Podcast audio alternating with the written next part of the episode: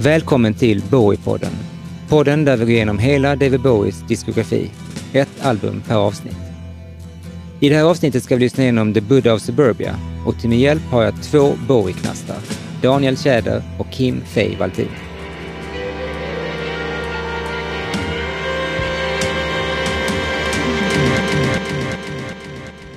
The Buddha of Suburbia är Bowies 19 album och kom i november 1993, bara ett halvår efter Black Tie White Noise. Skivan fick sin titel från boken med samma namn, skriven av Hanif Qureshi. Boken som kom ut 1990 handlar om en ung kille, Karim, som bor i Bromley på 70-talet med sin indiske pappa och brittiska mamma. Bromley råkar även vara Bowies gamla hoods och det är säkert en av anledningarna till att han var så förtjust i boken. Qureshi och Bowie hade båda gått på Bromley Tech, men Qureshi var sju år yngre, så de möttes först i februari 1993 när Qureshi intervjuade Bowie. Då var hans bok på väg att bli en tv-serie på BBC och Qureshi var involverad som manusförfattare. I slutet av intervjun frågade han om de fick använda några av Bowies låtar i serien och om Bowie kanske till och med kunde tänka sig att skriva lite nytt material. Bowie skrev då 40 musikstycken som sen inte användes i serien förutom titelspåret The Buddha of Suburbia. Bowie kände dock att materialet var alltför bra för att inte komma till användning, så han byggde vidare på låtskisserna. Han kallade in medproducenten från Never Let Me Down, David Richards, och multiinstrumentalisten Erdal Kitzelkai, även han en stor del av Never Let Me Down, och de gjorde klart skivan på bara sex dagar i Mountain Studios i Montreux. Den tog visserligen 15 dagar att mixa, men det berodde på en del tekniskt strul. Förutom Bowie och Erdal, som alltså spelar majoriteten av alla instrument på skivan, kallar man in trotjänaren Mike Garson på piano på någon låt. Och även Lenny Kravitz på gitarr, vilket ju kan låta lite udda om det inte vore för att skivan är udda. Man kan till och med argumentera för att det inte ens är ett Bowie-album, utan ett soundtrack. Och det var också så det marknadsfördes. Men med tanke på att det innehåller helt nya Bowie-låtar, varav endast en användes i tv-serien som sagt, anser jag att The Buddha of Suburbia absolut borde räknas in i Bowies diskografi. Inte minst med tanke på att Bowie själv höll den som sin favoritskiva. Det smått obegripliga valet att släppa skivan en vecka innan Bowies The Singles Collection, som ju såklart lockade betydligt mer i julhandeln, gjorde att skivan glömdes bort lika snabbt som den hade kommit till. Dessutom släpptes den endast i England till en början. Föga överraskande nådde den bara till plats 87 i England och gjorde inget större intryck i USA när den slutligen släpptes där 1995. 1993 lyssnade man på Runaway Train med Soul Asylum, Two Princes med Spin Doctors, Crying med Aerosmith och All That You Want med Ace of Base. På bio såg man True Romance, Tombstone, I Faderns namn, Carlitos Way och Gilbert Grape. De världshändelser som är värda att nämna tog jag upp i avsnittet om Black Tie White Noise, så ni får helt enkelt lyssna på det om ni är nyfikna.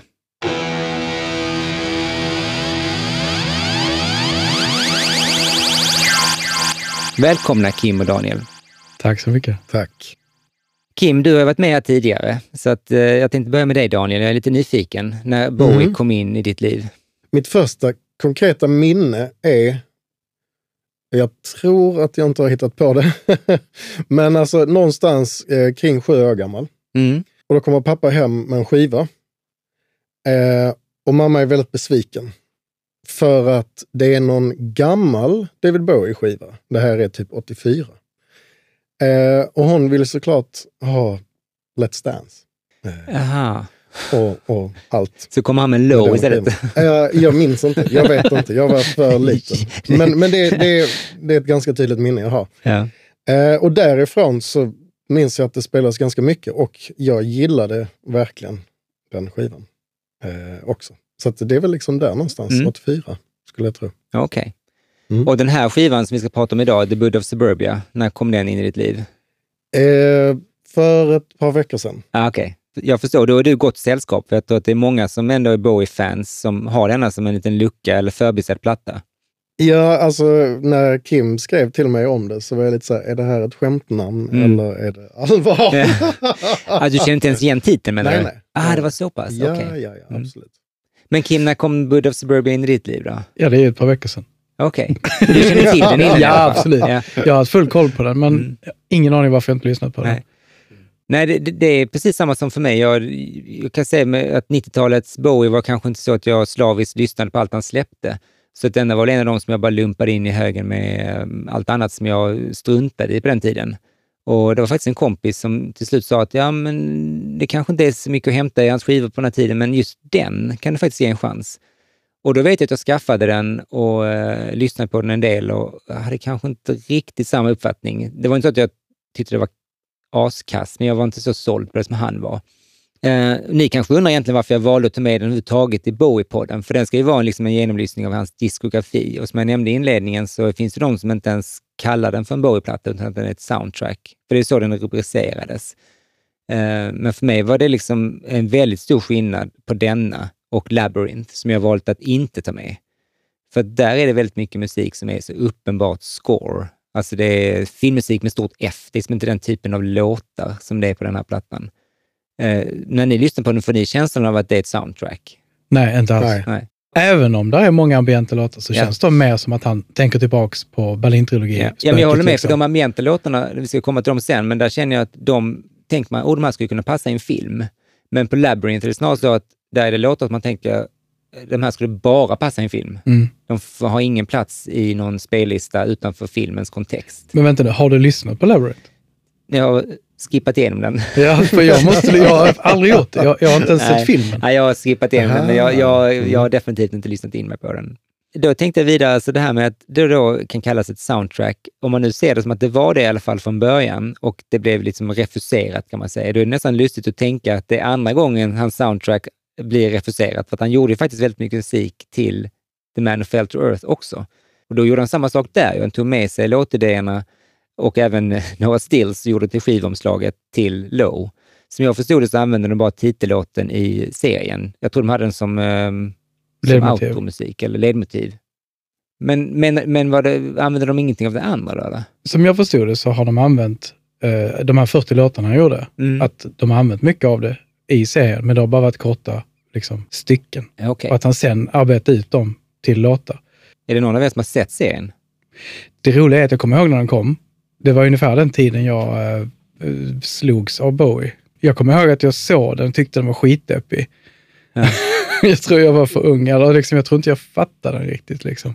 Jag har ändå grävt ganska mycket kring den här skivan nu inför det här och jag har inte någonstans stött på eh, alltså snuttar när någon har klippt upp. Och lagt, alltså det finns ju det mesta nu på nätet, på Youtube. Så jag, jag, jag är försiktigt skeptisk till att det finns musik i serien som inte kom med på skivan. Men eh, om det finns det så vill man ju verkligen höra ja. det. Ja, vi, får, vi får gräva lite i det. Alltså, uppenbarligen så var Bowie väldigt förtjust i boken. Det var därför han lät sig intervjuas av Hanif Qureshi eh, i samband med Black Tie White Noise promotion-turnén.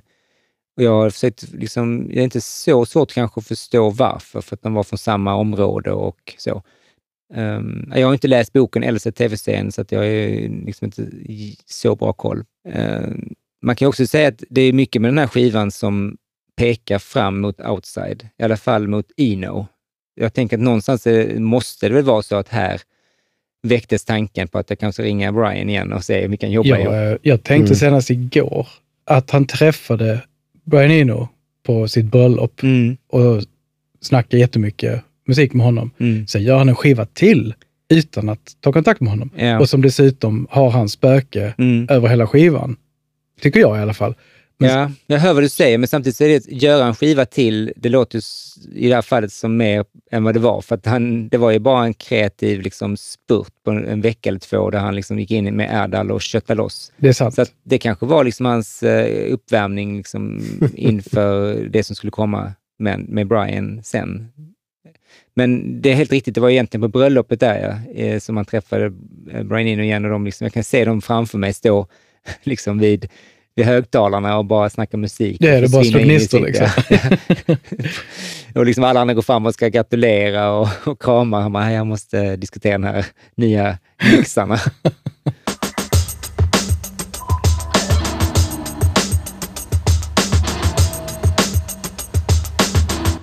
Jag såg faktiskt David Bowie live då också. På Melleplatsen? Nej, eh, på Lollipop. Ja, fan. Jag aldrig sett honom. 97, där någonstans. Och hur var det? Det var ju bra. Jag var inget gigantiskt fan av honom, men jag hade ju lyssnat på det, hade fått med det hemifrån liksom, mm. ganska mycket. Samtidigt, alltså nu, jag var där alla tre åren mm. som festivalen fanns. Mm. Men jag minns att jag stod där, var antagligen lite full, det var inte jättesent på kvällen, och bara, det här är helt fantastiskt att jag står här och kollar på mm. David Bowie ändå, som är mm. en stor världsartist. Och så är det liksom bara en av kvällens fem höjdpunkter. Det var en fet känsla. Mm. Ja, det var inte helt blasé, så det bara... Absolut inte. inte brydde. Nej. Nej. Nej, det är ändå någonting.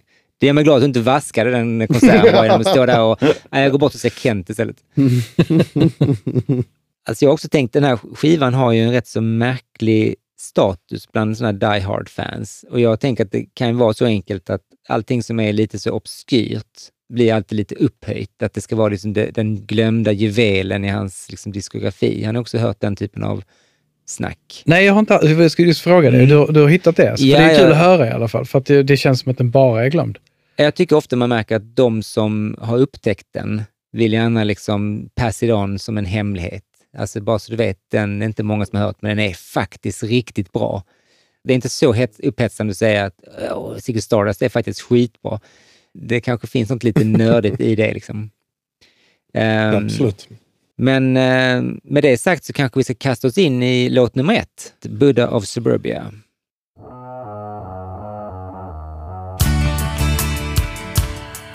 Den där antagligen distade basen som är jättenedtonad i början. Uh, jag funderar på om det är någon som har tänkt på vad det skulle kunna vara. Jag tror det är en jättebra gissning att det är en distad bas eller gitarr.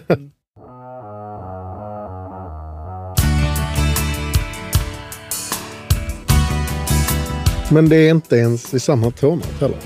Nej, alltså det är, får man ju lov det, det, Men... Eh, jag tror att här var det lite så att de spelade nog in lite vad de fick feeling för och sen eh, behöll de det de gillade. Jag tror inte man ska leta efter för mycket sådana kopplingar. Men det är bara min take på det, att han och Erdal fick feeling och behöll det bara.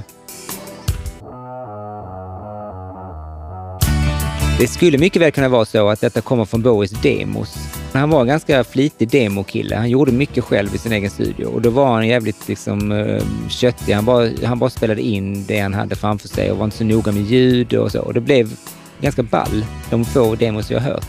Nu när jag tänker på det skulle det kunna vara en sån grej att de bara kände att ja, den är lite skön.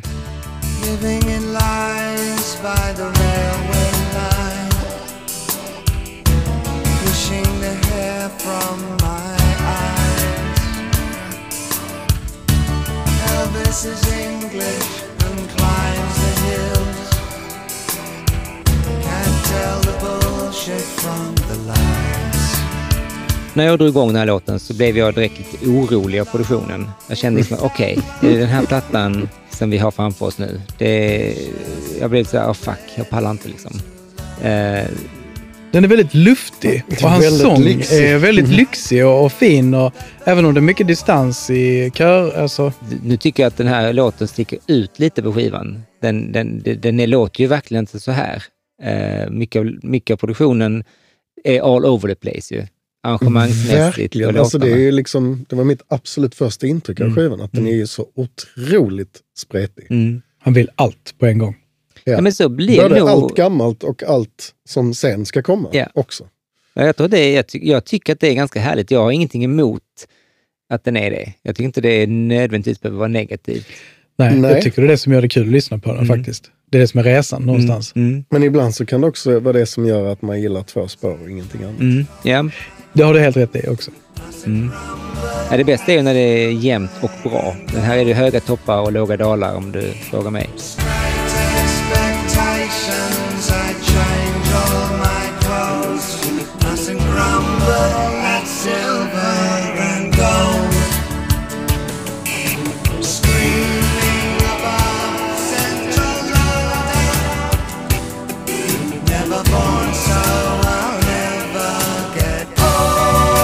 Jag tänker lite på Double Fantasy med John Lennon som ja. också har liksom den här superseparerade ljudbilden. Man hör varenda grej som kommer in och det är för mig lite tangerade, lite för trist ljudbild. Alltså produktionen blir lite sådär, ah, lite slick.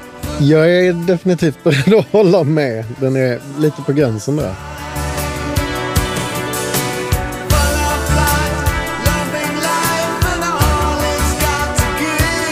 Ja, för jag tyckte att den var jättetråkig fram tills för några dagar sedan. Där den liksom bara öppnade sig för mig. Uh, och men var det låten som öppnade sig eller produktionen? Eller kombination, kombinationen? Mm, kombinationen. Ja, okay. Uh, just uh, när han, den här uppgången mm. han gör.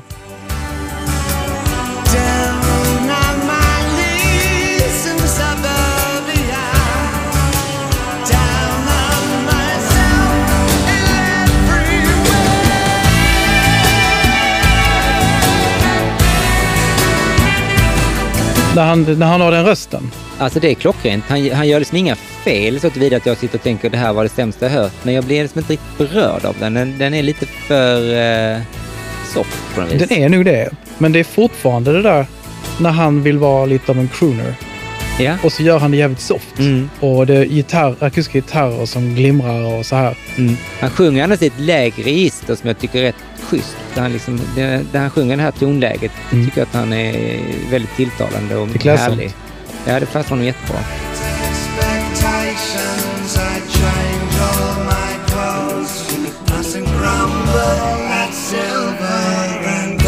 Alltså jag, jag har ofta lite svårt att komma in i hans sådana här ballader. Det tar lite tid för mig. Jag tror att för mig handlar det om att jag gillar låten mer än produktionen. Det är någonting med att den låter lite för äh, mättad, liksom, lite mm. trist. På något sätt så hade det varit mer okej okay om den hade kommit 87. Mm. för att det är lite mer den ljudbilden. Yeah. Det är så lite lyxigt 80-tal över det. Mm. Jag känner att jag gillar den ännu mer nu. jo men, men så, så bara så, nej just det, den kom 93. Eller 94. Ja, denna, denna kommer liksom samtidigt som uh, In Utero och sådana grejer. Liksom. Det, och, och uh, Animal Nitrate. Ja. Det är det jag tänker på. Ja, okay. De håller på att emulera hans 70-tal. Och han går tillbaka till sitt 70-tal i denna. Mm. Och sjunger och landar om... i 80-talet. Och landar i 80-talet. Det är helt bisarrt egentligen. För jag tycker det är alldeles för mjäkigt för vad han då... Uh, om man tänker att på Scary Monsters, mm. att han där tävlade mot Visage och Magazine och de andra. Mm Eh, som såg upp till honom jättemycket, men han var ändå tvungen att vara tre steg före minst. Mm. Och här var samma läge igen, 93, att banden hade hunnit fatt honom igen. Så han var tvungen att vara några steg till. Men det känns som han förlorar fullständigt egentligen. Men han har ju en annan publik, lite. Mm. Ja. En, en, han har inte samma publik som Suede, tycker jag. Nej, det har han även, om, även om han hade ju Suede i alla fall som publik. Jag vet Gud, de, ja. de var ju stora fans av honom. Ja.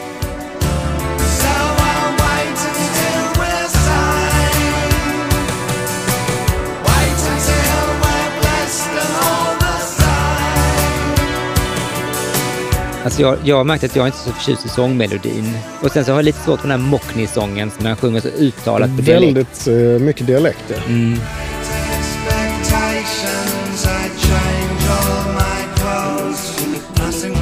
Har det någon koppling till karaktären i serien då, eller? Eller så är det som man pratar i Bromley? Ja, det kanske är det. Det är en referens som går över våra huvuden, ja.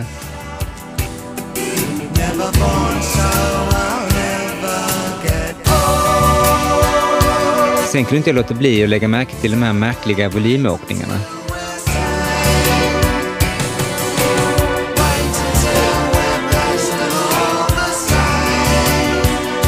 Jag hörde det också. Fan vad det är överproducerat alltså. Jag tycker inte det är så snyggt alltså. Nej. Det är bara jobbigt.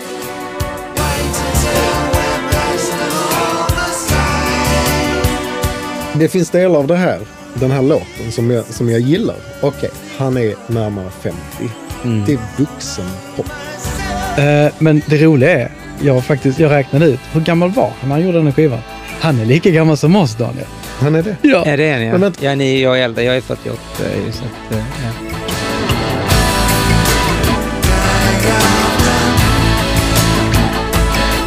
Annars är den lite nostalgisk den här plattan. Eh, på många sätt så är det att han gräver liksom i alla sina gamla grytor. Vi har pratat lite om hans ambienta låtar, men även här så är det direkta referenser tillbaka till eh, sina liksom fornstora dagar.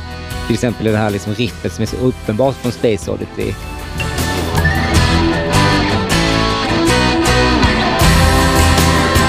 Det är så hemskt. Ja, det är inte så snyggt, nej. nej det är inte alls snyggt alltså. Det är nu det som gör att jag när jag väl börjar lyssna på skivan kände att ja, men första låten, den skiter jag i. Liksom. Och därför tänker jag att det kanske blir så när man bara är två stycken i en studio. För att det finns liksom ingen producent, ingen annan medlem som säger liksom det där kanske inte är så schysst. Utan det är, liksom, det är så lite filter mellan idé och handling. Saknar filter. Och även att han sjunger där Sane, Sane, Sane. Det är ju också en tydlig referens från All the Madmen från uh, The Man Who Sold the World. Jag antar att ni har snappat upp det.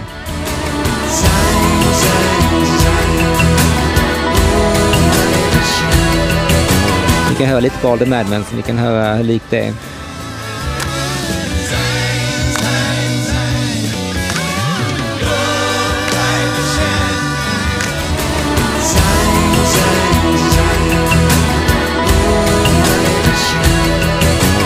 Han sjunger ju Sane, Sane, Sane, Ouvre Chen. Och Ouvre Chen är väl öppna för hunden eller sånt där va?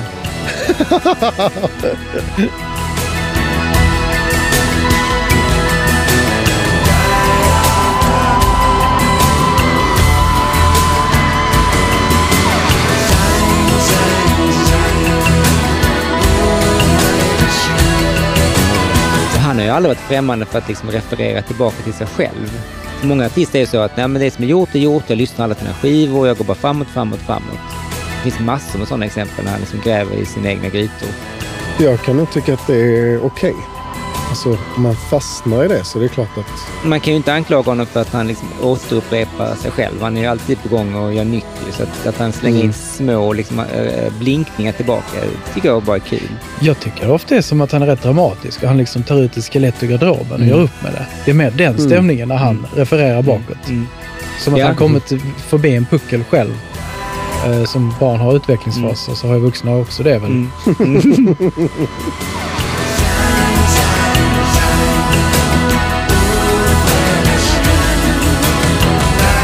vi ska helt enkelt gå vidare. Till den som du hatar mest eller? Nej, det är, det är inte den. Det finns, Nej, eh, okej. Det finns ännu värre. det jag, kan, jag har mina misstankar. Men jag tycker vi drar igång låt nummer två som heter Sex and the Church.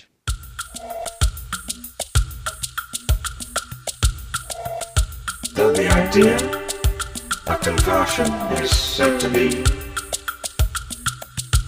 the union of Christ. Alltså jag älskar den här Laurie Anderson-rösten. det är så jävla snyggt alltså. Mm. Du är förtjust i vocoder-effekten och Mm, alltihopa? det, ja. han gör det sjukt snyggt tycker jag. Det är lite av en vattendelare. Gillar man inte den så har man ju svårt för låten. Och jag har ingenting emot att han fuckar med sin röst, så det stör jag mig inte på. Sen kanske jag inte tycker att det är den snyggaste vocoder-effekten jag har hört i mitt, mitt liv. Jag har nog mer problem med trummorna och produktionen i övrigt.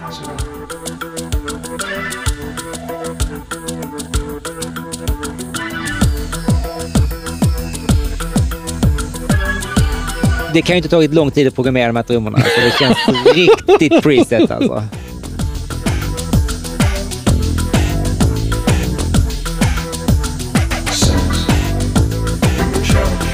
Alltså det, gör, det gäller lite för dem i introt också, fast de gillar jag lite mer. De är skitsnygga tycker jag. De är, och, men de är också väldigt mycket 80-tal. Men nej, jag, jag gillar den effekten. Eh, jag är lite sånt oheligt fan. Får jag nu säga. Så att det är liksom, hans röst får låta precis Mm. hur som helst. Jag, jag, Så länge det funkar i låten. Det här använder han ju rösten som ett instrument och, det, och det är liksom en effekt på. Och man hör ju vad han säger men det hade lika gärna kunnat vara helt gibberish för mig. Jag tycker bara det, det, det är en del av ljudbilden så det stör mig inte så mycket. Jag bara tycker att det är en lite tradig programmering med den här basen som jag tänkte lite på Mm. Two Unlimited eller Snap eller sånt där. Den är så fet på det tidigt 90-taliga viset. Och så kommer den här saxen här som, som lök på saxen.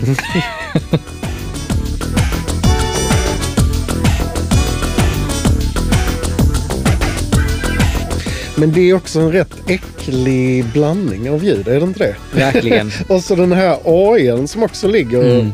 Alltså jag gillar det, det som är det roliga. Alltså, det, det- det är riktigt osmakligt. För mig är det liksom som att den håller ju inte som dansmusik och inte som filmmusik heller. Så jag kan inte... Jag kan Och inte som albumlyssningsmusik alls heller. Det är det som är det roligaste.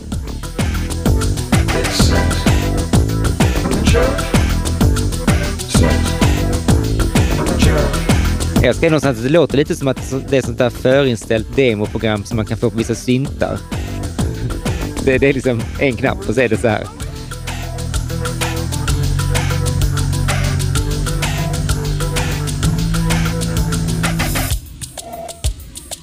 Freedom of spirit and the joys of the flesh and sex. Sex.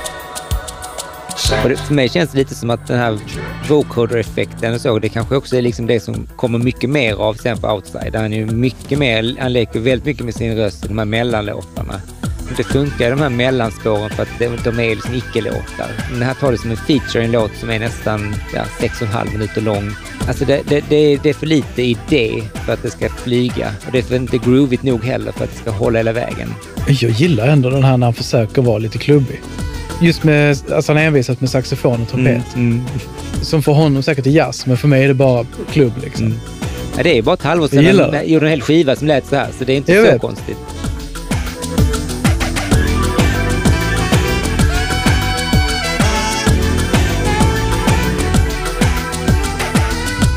Jag känner att jag borde älska den mer än jag gör. Men det är ju det spåret som var på Black Tie White Noise med den här Pallas Athena och Det håller jag med om och den är absolut besläktad med Paracetina som jag i och för sig inte heller tycker så mycket om. Så det är ju, det är ju logiskt.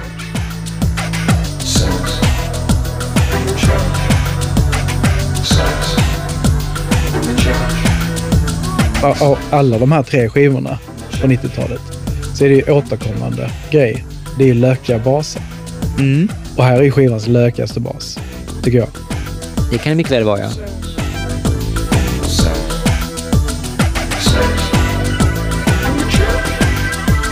Och jag, jag tänkte också lite på att Madonna höll också på den här tiden med Justify Exakt. My Love och sånt. Där det var liksom... Vogue Som Lenny Kravitz skrev och producerade. Exakt. Det är också en icke-låt. Hon Den bara viskar lite cool, och så är det alltså. groove. Fast och jag den älskar är den. mycket mer konsekvent. Ja, jag älskar den och det här, det här älskar jag inte. Så jag, det är för mig det är svårt att veta var, varför jag gör det ena och inte det andra. Men så är det bara. Men den här är ju inte sexig. Nej, det kanske är det. den är ju inte det. Nej, den är jävligt osexig faktiskt.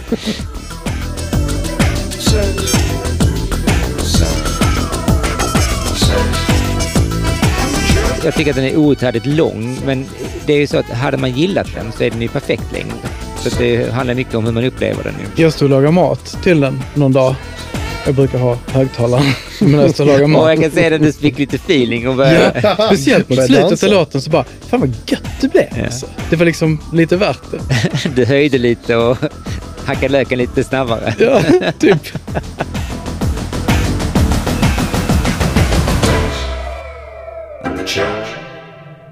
Sex. Sex.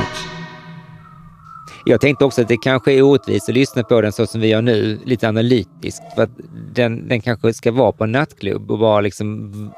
Man ska bara stå och dansa eller göra någonting Alltså, annat. jag vill se den klubben. Mm. Jag vet inte riktigt hur den ser ut.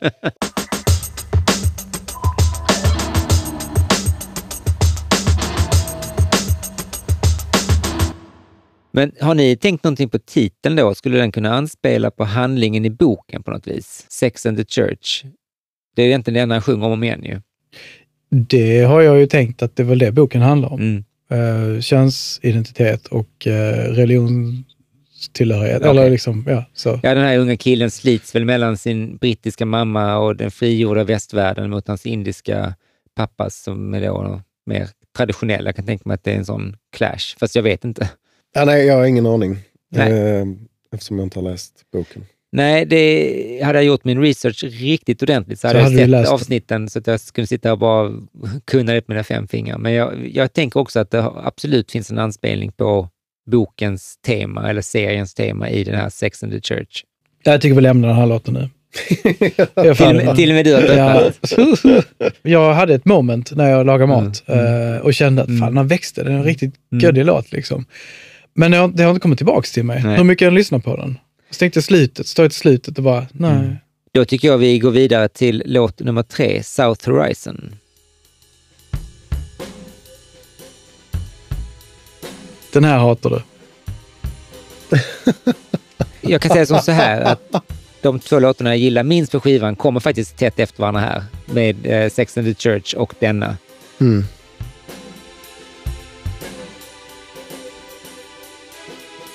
Och jag kan säga gilla det här introt med den här tassande riden och den här jazziga känslan. Det har jag inga problem med. Och Garson kommer in här och stapplar in som ett fyllo, vilket ju är hans grej liksom.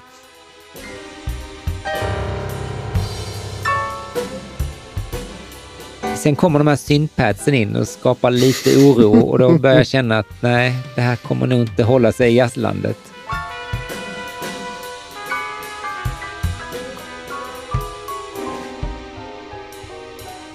Ljudbilden är väldigt vuxen och fin i alla fall, kan vi ju ge credit för. Ja, men för mig låter det som någon som säger så här, jag ska göra någonting jazzigt och så är det så här de tror att jazz är.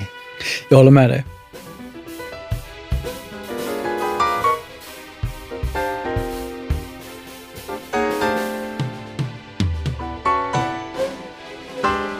Man hör ju också ganska snabbt att det här är inte en trummis som spelar. Det här är någon programmerat trumkit och det funkar liksom inte. Den akustiska trumman är så svårt att programmera trovärdigt. Mm. Tycker inte det flyger alltså. Men 93, fanns det ett värde i att programmera trummor då? Ja, men, jag menar, nej, det fanns inget värde i det. Så bara det var det enda de hade att göra, för de hade ju inte musiker i studion. Så det var ju han och Erland. Så att det var inte så mycket att be för. Det, är bara, det skulle funka som en demo. Så här ska det låta, kan vi kalla in en trummis? Men de gjorde ju aldrig det, utan de bara lät det här vara liksom.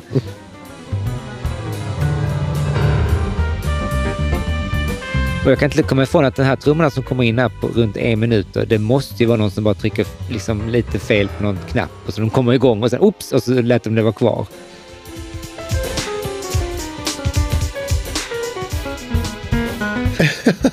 de är helt ologiska liksom.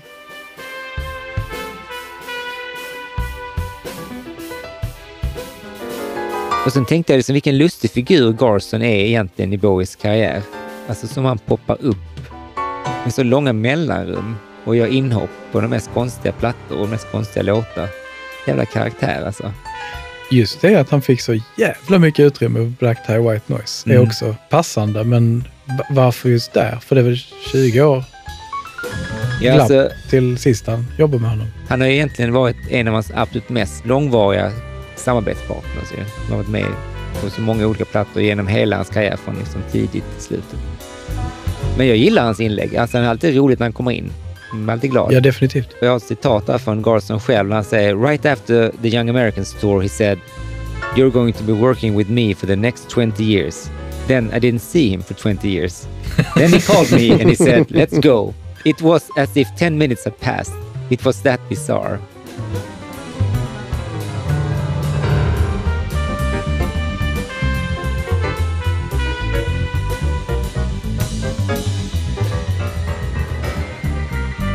Den här liksom basen som kommer in här, den är liksom lite för mycket bas för att vara en bas. Så man vet ju att det är någon synt-patch mm. liksom. Och det är väl fine, jag är inte emot syntbasar, men när den ska likna sån här ståbas och det låter nästan för bra. mm. Den är ganska trovärdig. Det låter väldigt likt, men det är liksom... Mm. Jag kan inte komma ifrån att jag ser bara, kanske är för att jag vet att det inte är en riktig bas också antagligen. Som gör att jag tycker det är lökigt. Den låter ju alldeles för jämn för att kunna vara en riktig bas.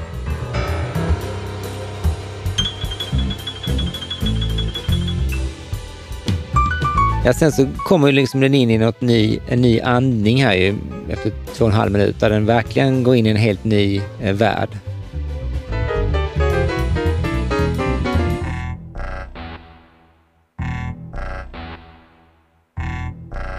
Fett trumbit här, ett riktigt breakbeat från, från Chemical Brothers hade funkat.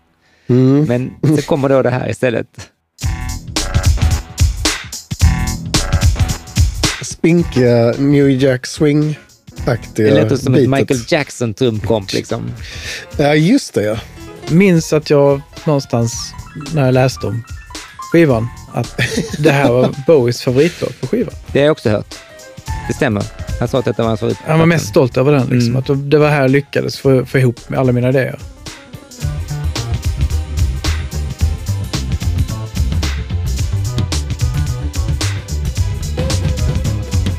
Och det har jag lite svårt att förstå. Jag med.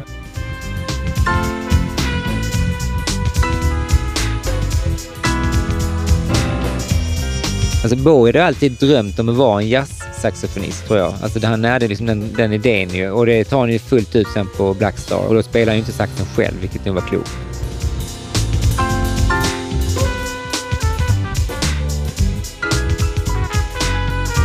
För att göra sådana här små eh, fake jazzgrejer, det kan han nog komma undan med, men, men det flyger inte liksom egentligen.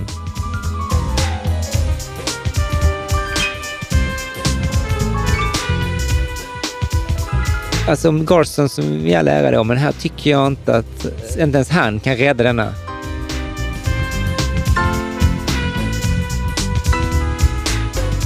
Det kan ju vara så att Garsons piano passar in så illa just här för att han spelade in sin del långt efter.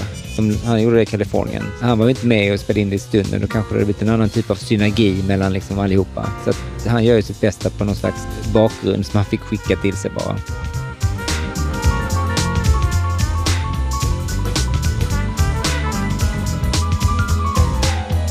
Det känns som att ingenting passar ihop här. Nej, jag, är, jag, är, jag är djupt konfunderad över att Bowie tycker att detta är den bästa på plattan. Vad är det han gillar här då?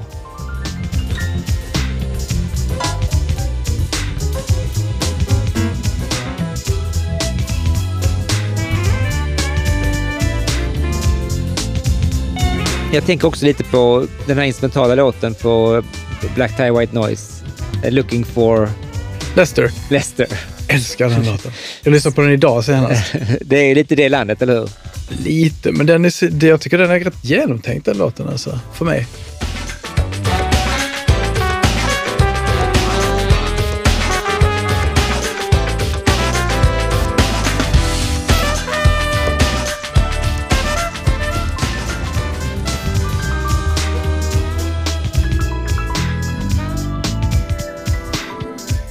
Vem av er gillar den här låten? Nej. Nej, ingen här eller? Det är ingen som gillar Nej, jag... Nej, alltså jag kan tycka att det är lite svårt på ett sätt. För att jag har gillat ganska mycket musik som är väldigt tydligt märkt av den tid det är producerat i. Eh, och jag har ganska länge tyckt, och gör fortfarande, att, att det ska liksom inte få ta någonting ifrån en låt. Alltså att det kanske bara är så här, ja, nej men nu har jag inget bra exempel i huvudet, men så här tidiga fjöntiga house-pianon fast det är ett drum and bass beat och men så lyssnar man på det här och så bara, det här är ju typ det. Då, 93, eh, är det väldigt, väldigt coolt. Eller idén är cool att så här, försöka sammanlänka moderna eh, trumbeats och eh, midi-ljud eh, med väldigt, väldigt duktiga jazzmusiker. Men de saknas ju. De, det det måste fortfarande kombineras på ett sätt som gör att det låter trevligt som musik. Och liksom, Ja. Idén kan inte bara vara det. Vi, vi kombinerar de här elementen. Så bara, ja okej, men blir det bra? Eller hur gör vi det bra sen? Alltså, det roligaste är att jag tänkte säga, tänk om man har tagit in riktiga jazzmusiker till det här. Och kanske till och med haft en producent som varit någon UK Garage eller någonting. Men han gjorde det på plattan innan. Han tog in en fri jazzmusiker Ja. som faktiskt var riktigt bra. Ja, han, han var ju inte alls intresserad av att eh, kalla in liksom mer människor och göra det till en lång process. Jag tror att mycket av detta bottnar i att han ville att det skulle gå fort. Han, han, han tyckte nog att det var jävligt kul att bara vara han och en kille till i studion. Och, och två var de i och för sig, för det var en producent också, men Erdal var ju den där multi-instrumentalisten. Och han fick ju en rätt stor slev eh, av dissande på eh, Never Let Me Down när vi pratade om den. Och här tycker jag i och för sig att han får lite upprättelse. Alltså han gör ju, han drar ett jävligt stort last på den här plattan och mycket av det han gör funkar faktiskt. På den här låten funkar det inte. Men jag, jag klandrar inte honom här, för att han är ju där och spelar och Bowie är den som säger ja men det här är gött, det behåller vi. Så till syvende och sist är det Bowie som bär ansvaret för vad som kommer ut på skivan. Så jag tycker inte han kanske ska bära hundhuvudet för allt skit som, som hände. Ehm, det här de försöker göra, det görs lite grann. Ehm, det finns liksom alltid från, ehm, jag kan inte se den riktigt, men Digable, Digable Planets eh, samarbetar, eller är liksom, kommer från jazzhållet och, och gör liksom moderna beats och, och det är rap. Uh, Trip-hop föds ju här någonstans. Och den är inte bara brittisk, den är också amerikansk. Absolut. Eh, Eh, liksom Dummy, alltså eh, Portisheads första platta kom i 94, så de är ju igång i den här Precis. vevan. Eh, och då faller det här ändå ganska platt, kan jag känna. Jag håller med. Jag, eh, Tyvärr. Ja, jag tänker att jag tror faktiskt att jag aldrig kommer lyssna på låten igen efter att jag är klar med det här avsnittet. Så illa tycker jag om det. Jag tycker det verkligen det här är liksom lite pinsamt faktiskt.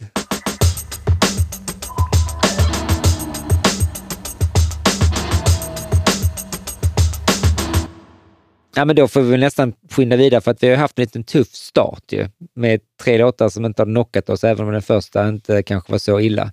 Så att, eh, vi får helt enkelt skynda vidare till låt nummer fyra som heter The Mysteries.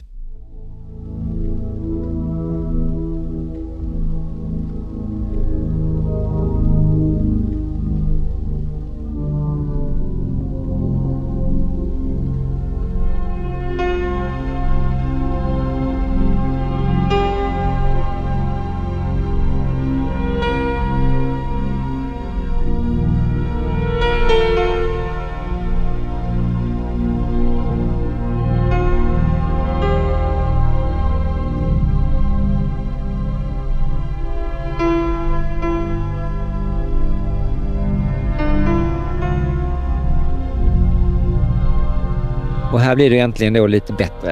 Eh, eller ganska mycket bättre om du frågar mig. Det här är en låt som jag faktiskt också kände igen lite. Men jag vet inte varför. Men jag kände mig Mm. direkt när jag hörde den så var det så här, oh, bekant. Jag känner samma sak, fast jag har inte hört den innan. Men det är ju hela low-grejen. Ja, det är low, Mm. det är eno. Här känner man sig liksom, här känns det som att han hittar hem. Här, här är det liksom plötsligt en sån Alltså, otrolig snygg klasskillnad. produktion. Ja. Tvära kast. Det är verkligen.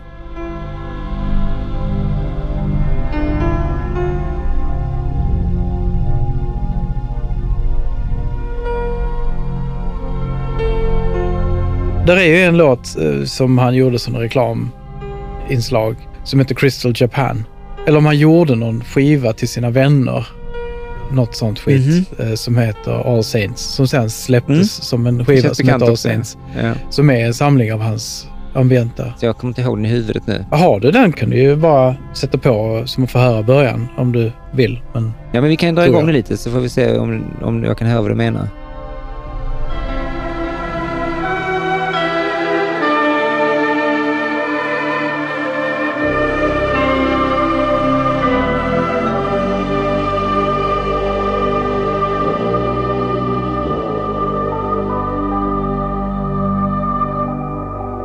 Ja, men jag hör verkligen vad du menar. Det, det finns ju absolut ett släktskap.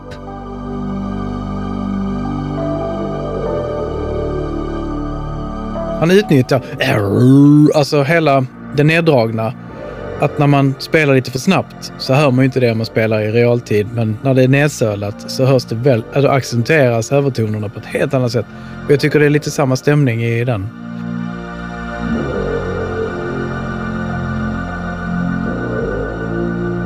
Jag fick annars en känsla av att den är som en kusin till uh, Moss Garden. Om ni kommer ihåg Ja. den från eh, Heroes. Heroes. ja.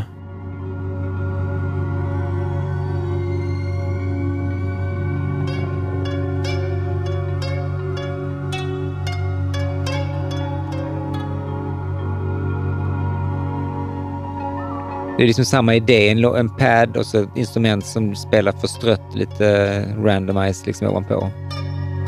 Himla härligt.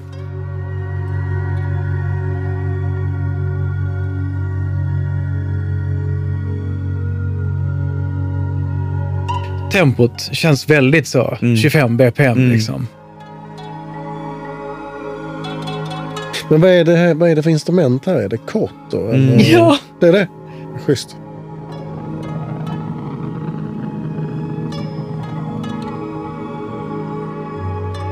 Det här låter lite också som en... Han är i och för sig lite senare, men en japan som jag alltid glömmer bort namnet på. Hiroshi Yashimura. Exakt, Okej. Yoshimura.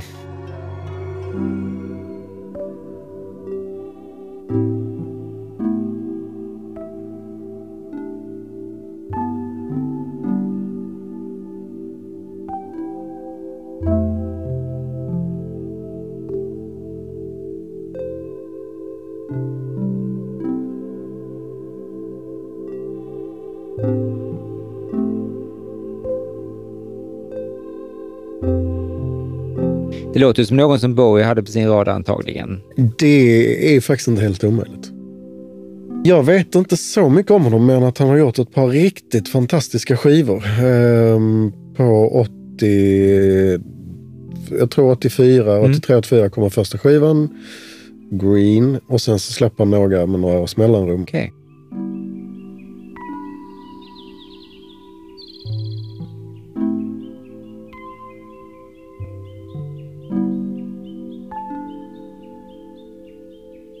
Alltså The Mysteries tycker jag också påminner lite om Harold Budd. Jag har ingen aning om. Det är en amerikansk eller kanadensisk eh, pianist och kompositör som har gjort grejer både med Eno men också med mm, snubben i Cocteau Twins. Rob, Robin. Robin Guthrie, just det.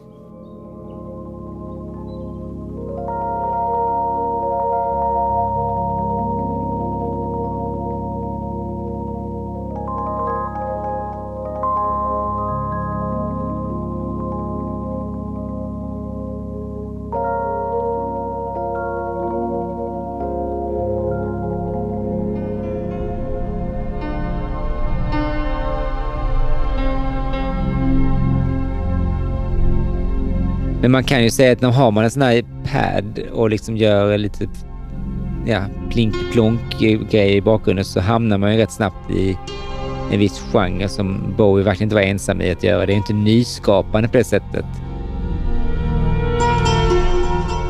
Och att göra sån här ambient musik är ju ganska lätt.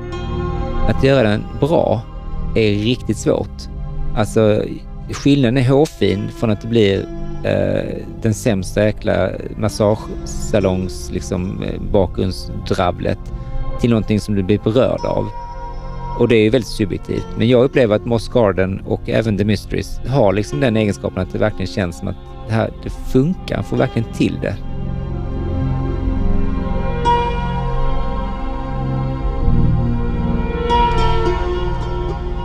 Tydligen var det så att man saktade ner hela bandet rejält här för att få den här bakgrundspadden. Liksom, padden. och sen spelade Erdal den här olika teman på detta. Liksom. Så att den är verkligen nerpitchad. Och det skapar ju en speciell typ av ja, ljud liksom, när, man, när man sölar ner musik på det här sättet.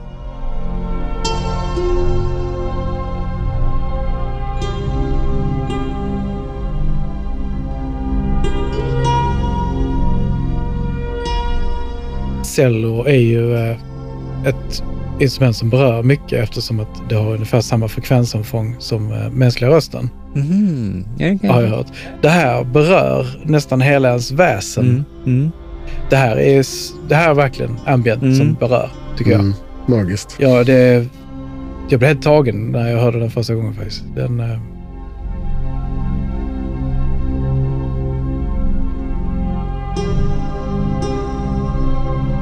processen som de har använt för att få till den här padden, den gör att den blir mer organisk, mer levande så att den verkligen liksom låter mänsklig. För att det bara varit en generisk syntpad från en patch eller från en preset så hade man, det hade man inte köpt det. Det, känns som att någon har format det ljudet som en, som en degklump liksom, som man, liksom, man har gjort till någonting unikt. ja, där sätter du ord på det faktiskt. Det jag försökt säga.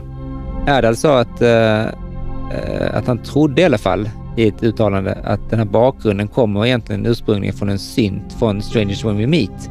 Så att det, det är ju visat att man kan, göra, man kan verkligen göra så mycket med ett ljud om man bara tar en snippet och manipulerar det. Framförallt om man stretchar det, för då får man helt nya texturer.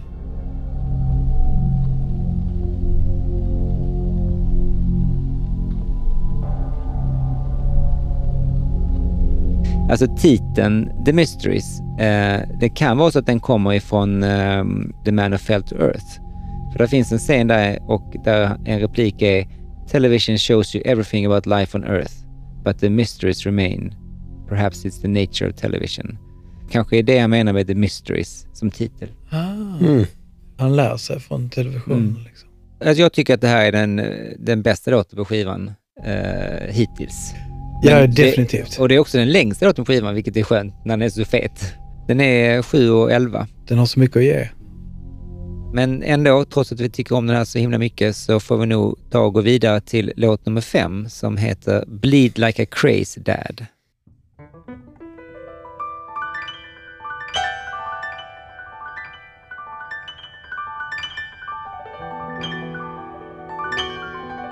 Det är väldigt mycket Lady Greening Soul över det.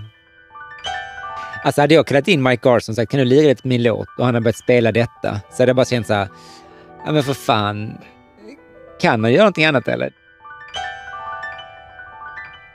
Det är sjukt snyggt. Ja, ja, det är alltid snyggt ju.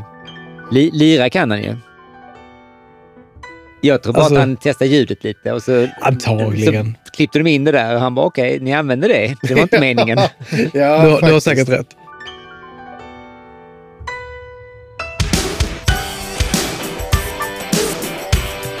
Men det har liksom ingenting med det här att göra. Nej. Nej.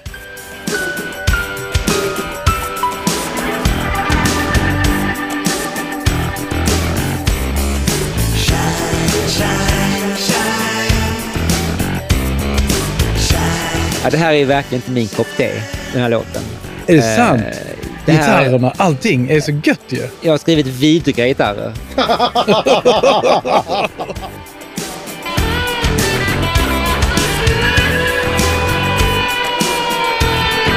Den låter som någonting som kommer från Beverly Hills. Den här typen Mm. av ledmotivet där. Det går ju inte alltså.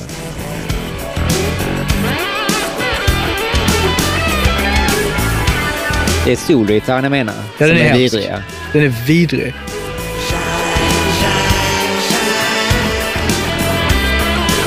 Alltså den, wow, wow, den är hemsk liksom. Men, men de andra två gitarrerna är goda tycker jag. Det är kompgitarren som spelar den här rytmiska figuren. Ja, det köper den är jag. snygg alltså.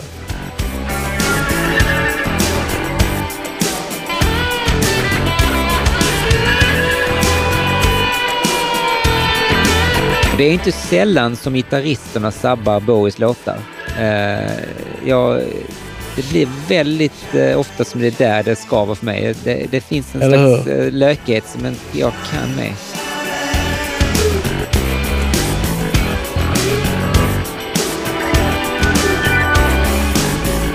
Och sen då har jag den här basgången som man har använt lite redan. Den är med på Sister Midnight med Iggy Pop som han ju var med och producerade.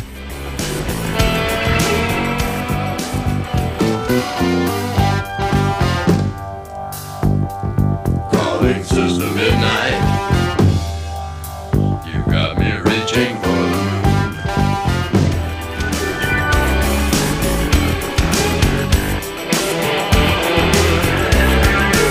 Kanske bara är en tillbakablick till hans 70-tal.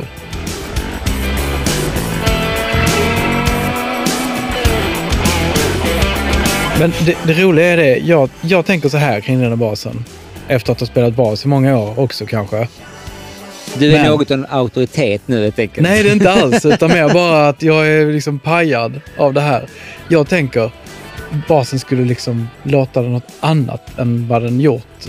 Kring vanliga Fender Precision eller jazzbas liksom. Hela den kulturen känns som att det bara urartar här.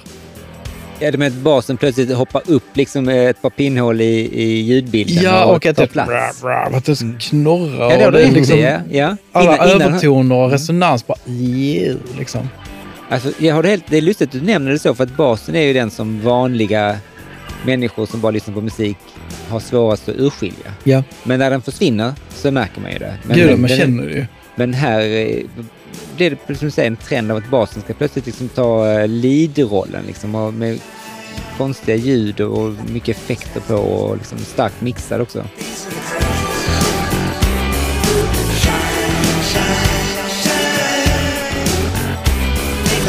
Den, den här rappen som kommer här har jag svårt att förlåta alltså.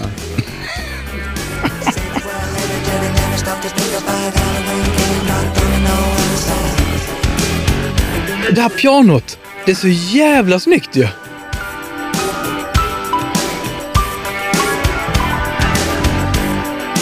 Där funkar det ganska väl. Det är nästan inne i ljudbilden också. Jag håller med att pianot funkar där, men det är ju liksom en liten, liten eh, förlåtande detalj i ett hav av bajs. Liksom.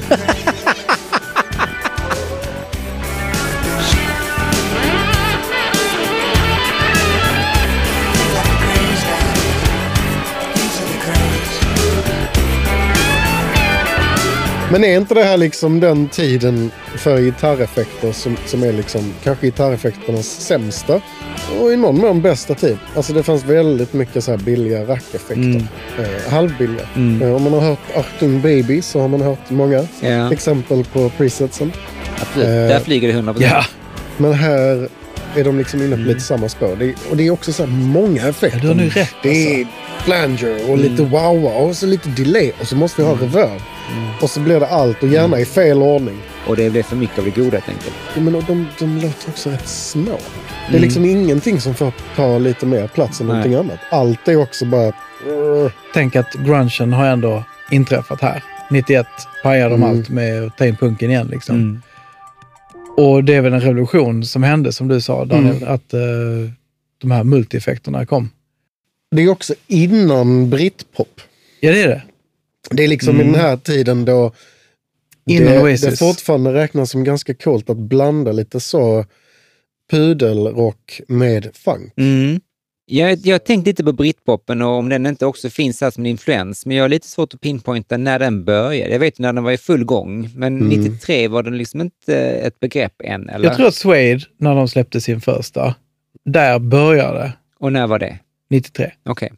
Och sen 94 när Oasis släppte den Live Forever-singeln. Ja. Där, där boomade det liksom. Ja, 94-95 tänker jag som total eh, britpop. Ja. Ja. 95 var det kört. Alltså för, för historieskrivningen så har ju Blur redan släppt några skivor då, fast de har liksom inte riktigt gjort... Men då är han egentligen ganska... I, i, då har han ju fingret på pulsen lite när han ändå jobbar lite med någon form av britpop, eller flörtar lite i alla fall med britpopen här.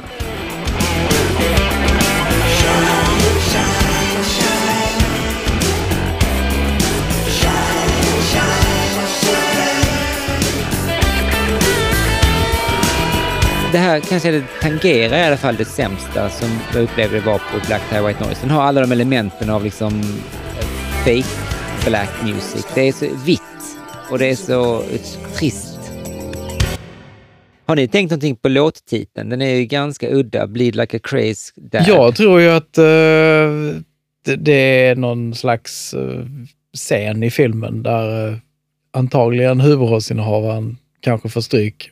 Det här är bara som jag målar upp. Ja, det, vi målar upp väldigt mycket bilder av en hur? Men vi har inte ens pallat att googla fram någonting Nej, jag har faktiskt men, eh, pallat att googla fram lite. Det här ska ju vara någon slags ordlek på eh, Craze, K-R-A-Y-S. Det är alltså två gangsters som dessutom var tvillingar eh, som härjade i Londons nöjesliv på 60-talet, The Craze Brothers. Jag hade aldrig talat om dem innan, men de är ganska vanligt förekommande i kulturen. De förekommer i en hel del olika låtar, men även i filmer. Så de är ganska välkända. Det finns en film som kom 1990 som heter The Craze, eh, där bröderna spelas då två medlemmar från Spandau Ballet, vilket är en jävla märklig grej. Jag visste inte att de Oj. var skådisar. det är de säkert inte heller. Och sen kom det ytterligare en film 2015 med Tom Hardy i huvudrollen som heter Legend, som handlar om Cray-bröderna. Så att Bleed like a craze dad, det är, jag tror att det är en ordlek som kommer därifrån. Men det är ingenting som jag har fått eh, något citat av Bowie ifrån. Så det kan mycket väl vara att din eh, scen där i filmen är minst lika trolig. Men jag grävde ner mig lite i ett rabbit hole här som ni märker med The Craze Brothers. Sen undrar jag, har ni hört talas om en trio som heter 3D Echo? För de spelade in i Nej. studion samtidigt, så på något vis har de bidragit, men jag faktiskt ingen koll. Så att om inte ni vet så vet Men det är bara den här låten. Ja. Jag skulle sagt det Mm. tidigare också, att det var ju några andra dudes med också. Mm. ja men det kanske var det enda då. För då. de spelade väl in samtidigt, ja precis. Och de blev erbjudna att eh, stanna kvar och Ja. vara med. Jag vet inte vad det var de kom med, men eh, det, det var uppenbarligen inget som räddade den i alla fall. Oh, vänta nu. Jag tror det är en av de spelar gitarr. Ja, det var Erdal tror jag. Tror du det? Är det han som gör dem? Kajsa Söze. Erdal Kitzelkaj.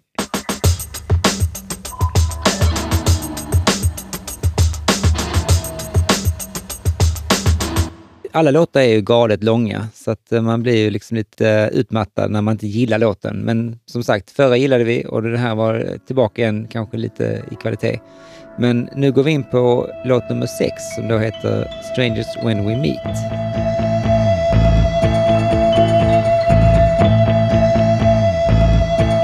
Sen är det lustigt tycker jag att han kör det här basriffet från eh, Gimme All Your Loving med Spencer Davis Group i början.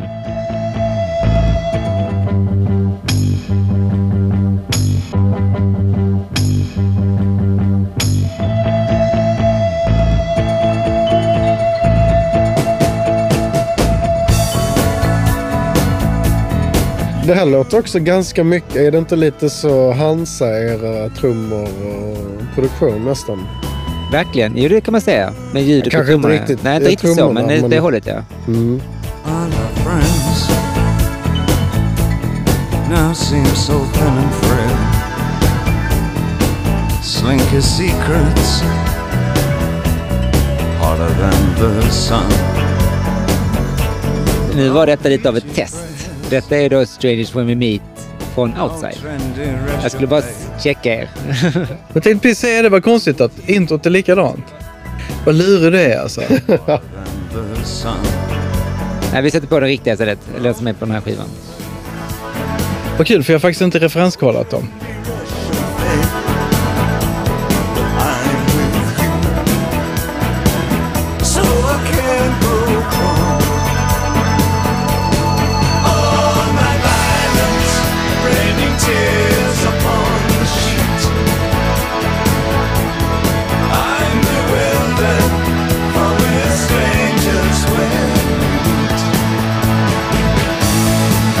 Alltså den här låten är ju speciell på skivan eftersom han valde att spela in den igen på Outside. Och där lägger han den sist. Och då är frågan varför just denna låten som, som då måste liksom spelas in igen. En, en anledning jag kan tänka mig är att han upplevde att det här var en hit. Och då tänkte han att den kan inte bara kastas bort på en, skiva som ingen någonsin lyssnat på. Jag satt och bara kollade på eh, vilka som var med och spelade. Det är bara han och Erdal som spelar på denna versionen. Medan på den andra så var det ju Mike Garson, Ja. Brian Eno, alltså Ja, verkligen så. Ett, ett gäng, ja. ett, ett gäng tunga dudes liksom.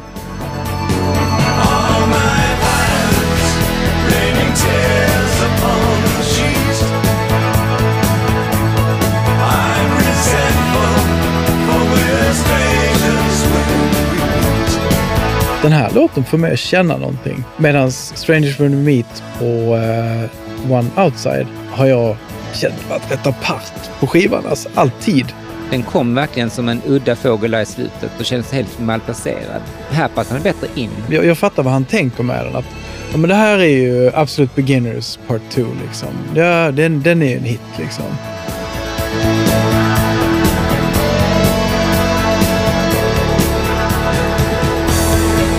De är väldigt lika på många sätt. Låtstrukturen är samma. Så det är produktionen och den låter lite mer demo här. Jag tycker den, låter, den är mer tilltalande tycker jag i, i den här versionen på uh, Bud of Suburbia. Men om jag ska vara helt ärlig, jag har faktiskt ganska svårt att liksom hålla isär dem. Jag måste lyssna på dem nästan bredvid varandra för att kunna särskilja dem. Den stora skillnaden för mig är i så fall sången. För att på Outside så pratsjunger han lite mer.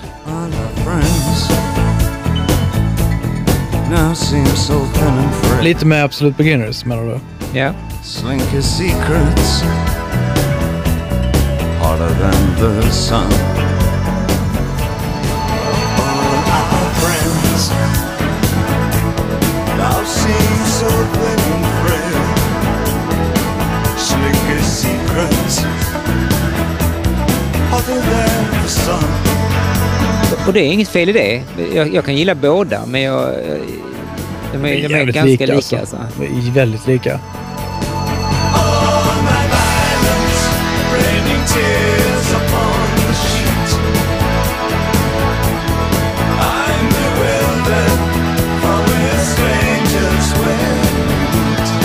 Men Daniel, du har inte suttit och de här två mixarna? Nej, Nej, det- nej, det har jag inte. Men eh, föredrar nog ändå den med lite mer nedtonad sång. Alltså nedtonad sång som i den här när han pratsjunger med menar du? Ja, ja, exakt. Mm. Ja, det är ju outside-versionen i så fall. Mm. Jag gjorde det förr också. Nu har jag börjat gilla uh, Buddha Suburbia-versionen bättre. Men eh, jag håller med dig, det är lite svårt att se skillnad på dem. Jag ska helt ärligt säga att jag är inte så förtjust i låten överhuvudtaget. Det är absolut ingen låt jag ogillar på alls samma sätt som de andra som jag har kastat skit på. Men det här är ingenting som jag älskar på det sättet som många Bowie-fans gör. Den är liksom ganska omhuldad som en- en av hans sista stora riktiga låtar. Liksom. Men jag kan inte riktigt tycka det alltså. Ja, men det är också någonting med den här som är så här. Hade den släppts på 80-talet så hade den varit mer i fas med tiden. Det går inte heller att ha den tanken otänkt på något sätt. Eh, den passar mer i hans 80-tals övre. Faktiskt. Enda motiveringen måste varit att han ville helt enkelt ge den en chans till att få en publik. För den släpptes som singel 95. Som andra singel. Mm.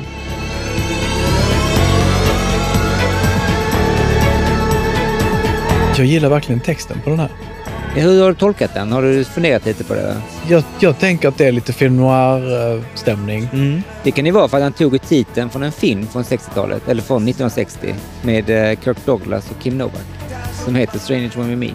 Jag, jag bara gillar ordsammansättningarna. Mm. Liksom. Den, den är väldigt dramatisk och han, han, ibland får han ju till det, även om han kör sina cut-up-tekniker. Mm. Absolut. vilket är ju coolt, postmodernt tänkt överhuvudtaget.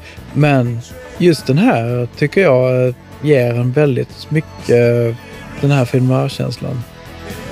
Jag funderar lite på om det skulle kunna handla om hans relation med Angie, som var hans exfru då, som skrev en bok som hette Backstage Passes 1993.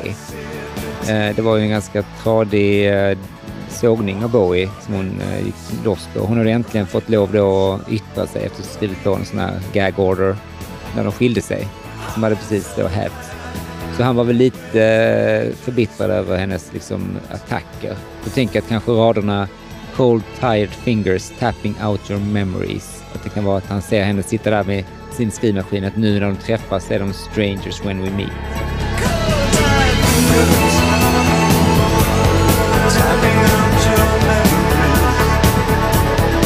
Det var ju en eh, bra tolkning. Inte lika romantisk som min kanske. Det är inte likt honom att adressera någonting så privat så head on liksom. Så jag vet inte, det kan vara lite långsökt.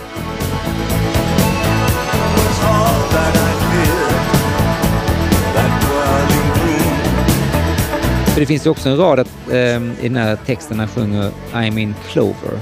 Som jag inte alls hade riktigt koll på betyder. Men det liknade väl liknade jag är på grön kvist eller jag är liksom, jag, har, jag är in, in comfort, jag har klöver.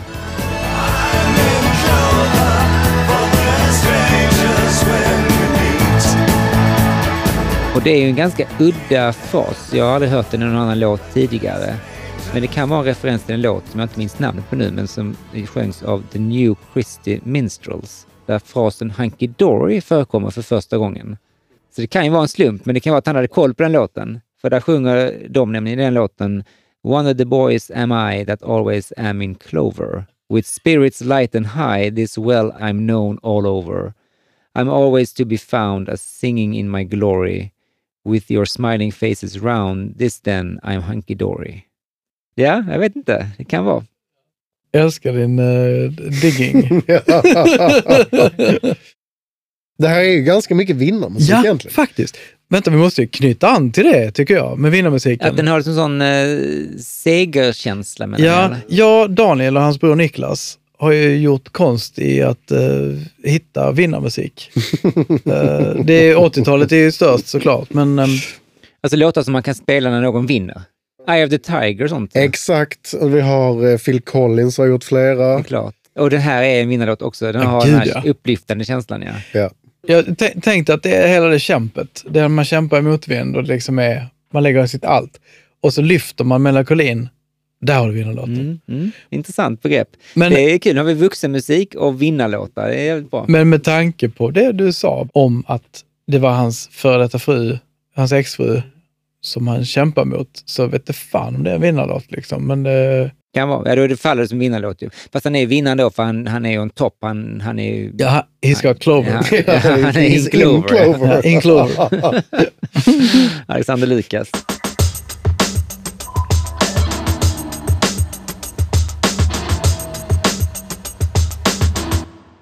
Nej, men då eh, är det väl dags att gå vidare till låt nummer sju som heter Dead Against It. Nu jävlar.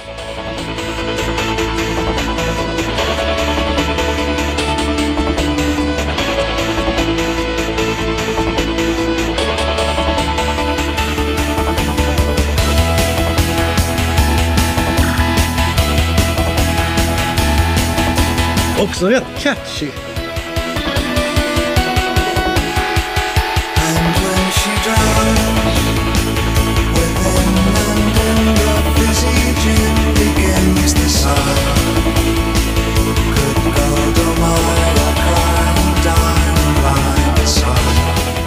Snyggt sångljud, som fan. Riktigt coola new wave-syntar. För att vara tio år efter new wave var död. Och eh, jag tycker de passar nästan på Scare Monsters. ja, det har du inte helt fel i. Den här energin, det här tempot, ja. Ja. lite frenetiskt.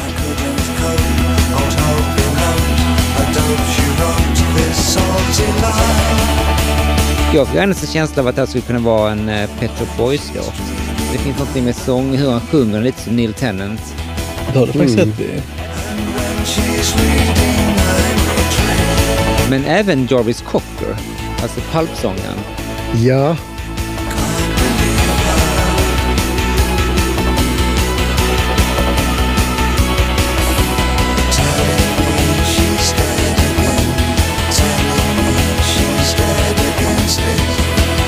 Det här är det för mig som mest britpop. ja, väldigt mycket.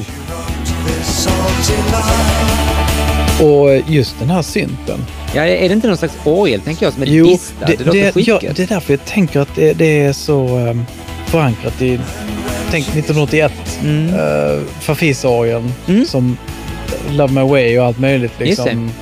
Det. känns som 3.0-versionen av den. Farfisen som bara skulle in överallt.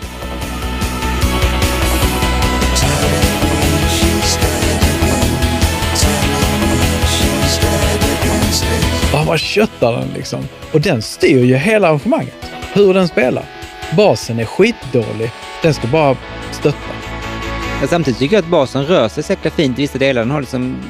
Ja, den gör inte jättekomplicerade grejer, men den gör snygga harmisar. Liksom. Det är någonting den bidrar med. Precis, det är det jag menar. Den Mm. stöttar. Den liksom. stöttar, ja. Den är Ja, inte precis. snygg, den stöttar. Ja. Liksom. Nej, exakt. Den, Ja. är, den, är, den gör vad en bas Det brukar känns som göra. en riktig slask Mm, liksom, mm. I, i sammanhanget.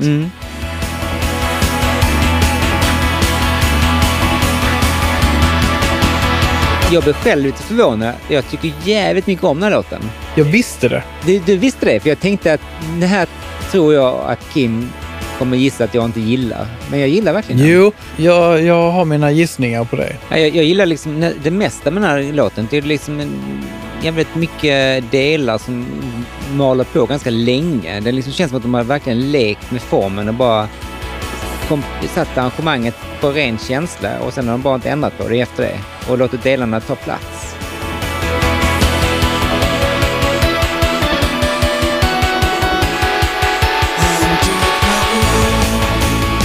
Väldigt lekfull melodi och text. Jag tänker lite på Syd Barrett, nästan också tidigare liksom Pink Floyd. Hur, hur liksom melodin snirklar sig fram över ackorden. Och liksom går runt, upprepar samma fras om och om igen och sådana grejer.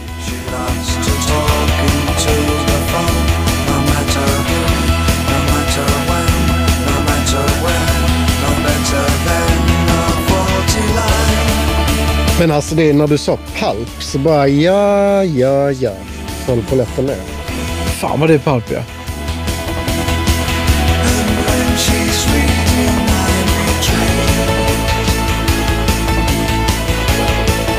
Men det här är nog en av de här upptäckterna på skivan som jag kommer ta med mig. Den här kan jag liksom verkligen känna att den här kommer jag lyssna på mycket.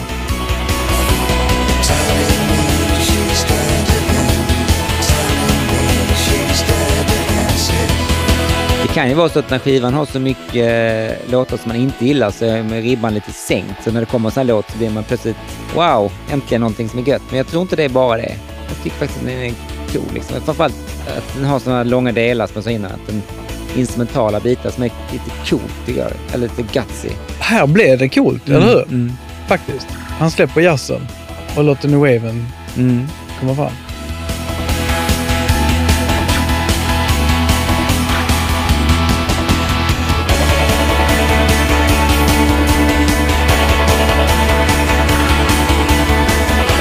Tycker det är himla fint eh, det här. Liksom, så de bara maler på här nu ganska länge liksom.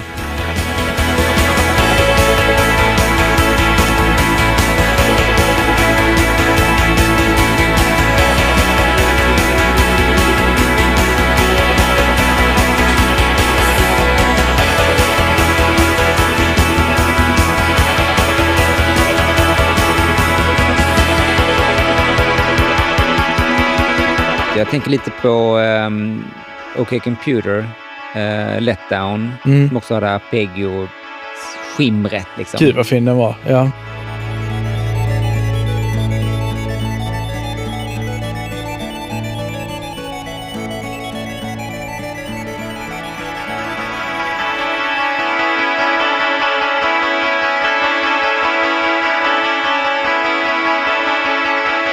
Men även Hard Day's Night slutar ju mer eller mindre så här ju.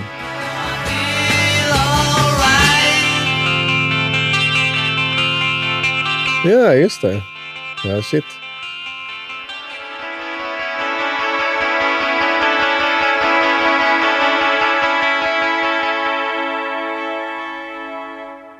Jag läste på en blogg att det var en kille som höll på att spela in i Mark Plattis hemmastudio. Mark Platti var han som producerade Earthling. Och ehm, eh, då hade han fått med sig från inspelningen av Earthling, han hade fått med sig en sån här tavla som man har där man skriver upp alla låtar och ja, progress liksom och sådär.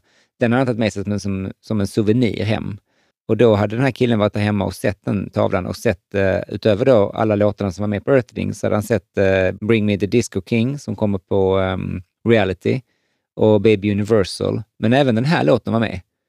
Men fältet för alla musiker och alla, all som progress var helt tom. Så att den hade ju varit på tavlan. Mm. Så att han skulle även spela in den till Earthling. Uh, det hade varit jävligt lustigt att höra också. Det hade ju passat ett bra Mm. in där. Det var base-landet. Jag tror faktiskt det. det Mm. skulle få, ge- för Earthling har ju högt tempo och mycket den här typen av liksom programmerade grejer.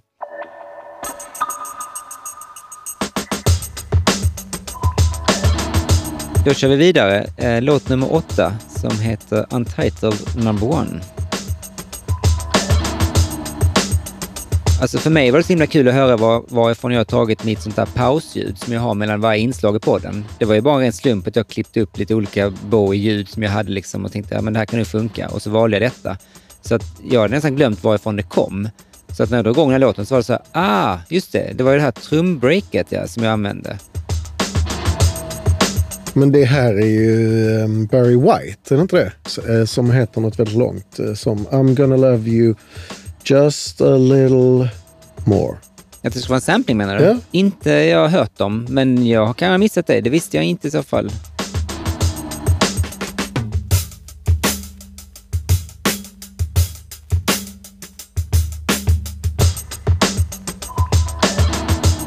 Det är så sjukt likt ju! För jag har inte läst om detta någon annanstans.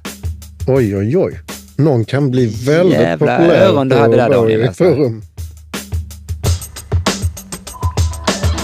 Fan vad bra spottat.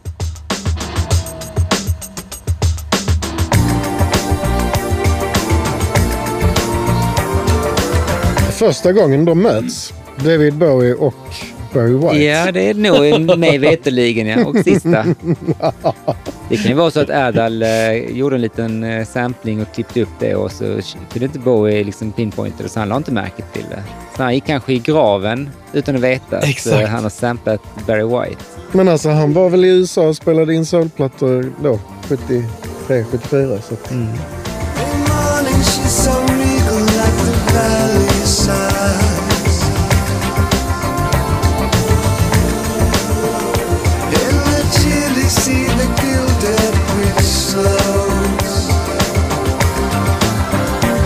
sen är det Bowie Goes to Bollywood som kommer in.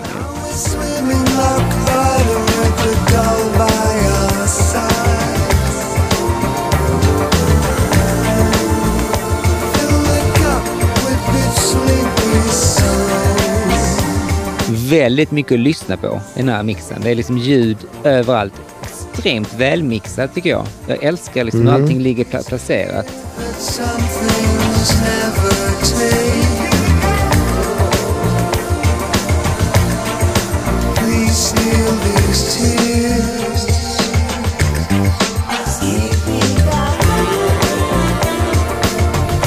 Det här är min absoluta favorit på skivan. Ja, jag visste det! Tycker den är så jävla skön alltså. Ja, jag med. Jag visste att du skulle älska den låten.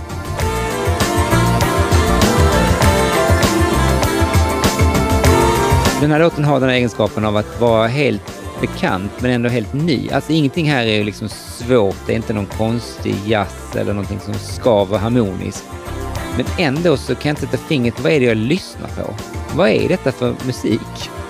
Det är en som konstig mix av allt. Det är som att allting det liksom swirlar liksom riktigt. swirlar ja. runt. Ja. Verkligen. Jag vet inte hur man kan uttrycka det bättre. Det är som ett snällare eh, My Brother Valentine i ljudbilden nästan. Det är, som, mm. det är, så, det, det är odistinkt. Ja.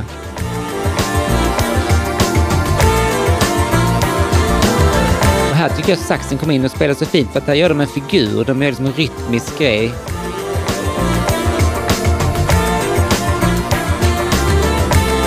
Om det nu är sax, det kanske inte är sax. Det låter som fiol och sax. Ja, nu när jag hör det så är jag inte så säker på att det är sax. Nej. Men det är något dubblat. Det är en gitarr och så är det något mer. Mm. Ja, det är, det är nog fler instrument. Ja.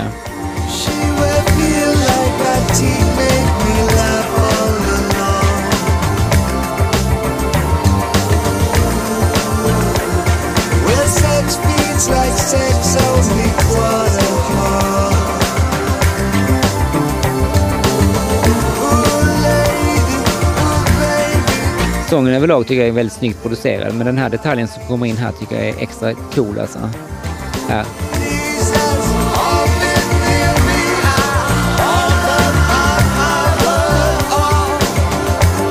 Det är så mycket baklängesreverb och effekter där.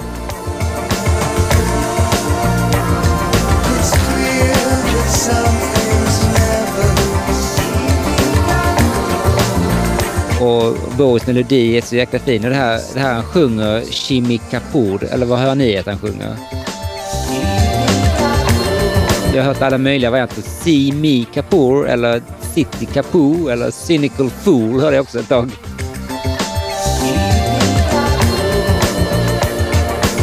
Cynical Fall är det nu. Men Kapoor är väl något. Ja, det är sannolikt det det är. Att det är en hyllning eh, till skådespelaren och regissören Shami Kapoor. Och det är ju extremt Bowie-aktigt.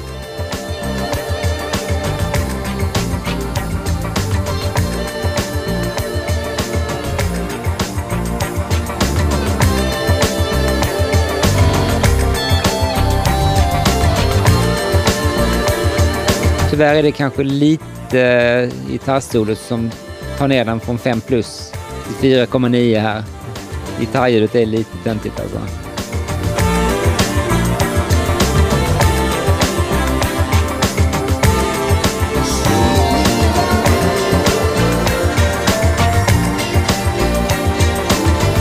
Pianot alltså. Fint. Alltså vad heter det? Sånt. Preparerat piano. Ja, country piano. Nej, vad Ja, heter Ja, Honky just Tonk. det. Honky. Tonk Mm. piano.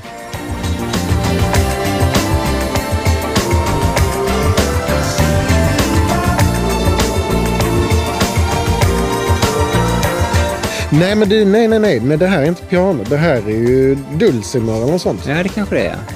Skulle jag tro. Ja, men och, alltså Erdal är väl eh, turk? Japp. Han var ju verkligen en multi-instrumentalist. Han spelar allt möjligt.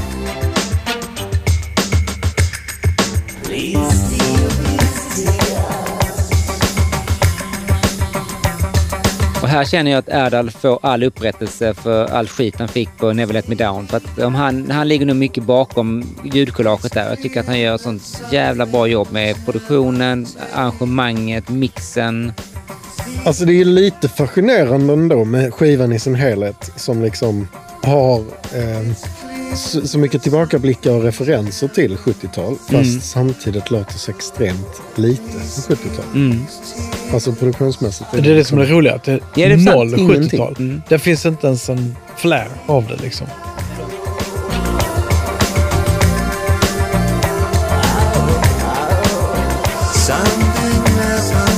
Fick först en känsla av att det påminner om ett band som jag verkligen älskar som heter Bombay Bicycle Club.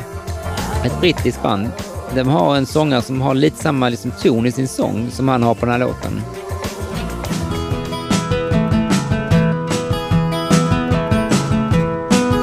De är inte alls akustiska egentligen. Jag tog den för att man ska höra en sång lite tydligare.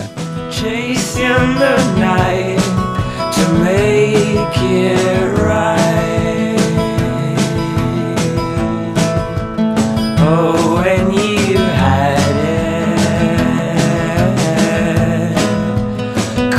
like a rabbit.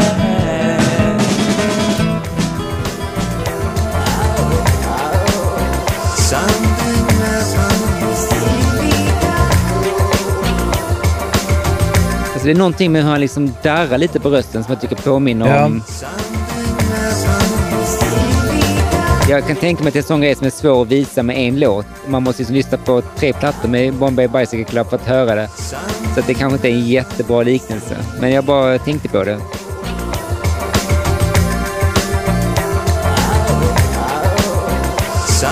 Men den andra som jag tänkte på såklart är ju Mark Bolan. Att det finns väldigt mycket Mark Bolan i hans sång. Ja,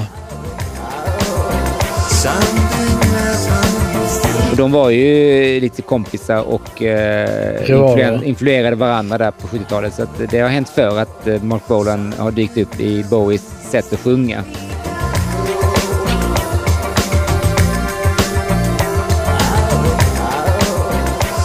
Ja, just det. Så väldigt, ganska manierad röst. Verkligen.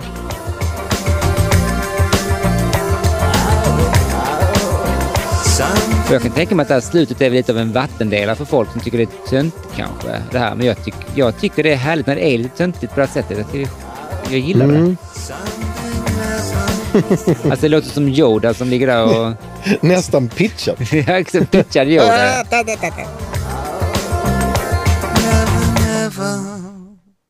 Men är detta också en favorit för er på skivan? Som absolut. Det är det? Det, det här är ju den, den gömda diamanten Mm. på skivan. Mm. Nej men alltså, vi, vad kul att vi är överens om att den här var eh, en höjdpunkt på plattan. För att eh, jag kan kritisera era favoritlåtar men jag blir inte så glad om ni kritiserar mina.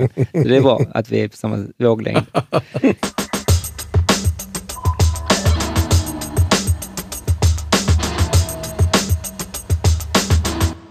Eh, Men då tycker jag vi går vidare till låt nummer nio som har det eh, väldigt klatschiga namnet Ian Fish UK Air.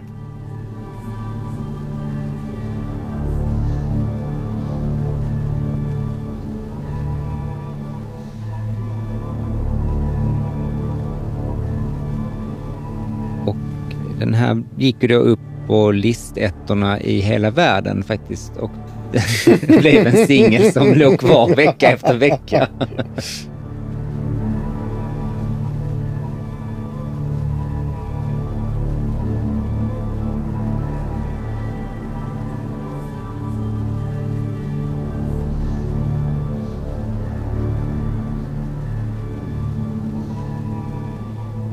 Alltså det här är en sån här grej, jag gillar ju direkt när en låt börjar med sån här stämning. Jag Mm. tycker det är, jag är en sucker för såna här pads och moods, liksom ljud som bara ligger så här och skvalpar. Och det påminner lite om eh, The Mysteries ju. Det är så mycket ljud också.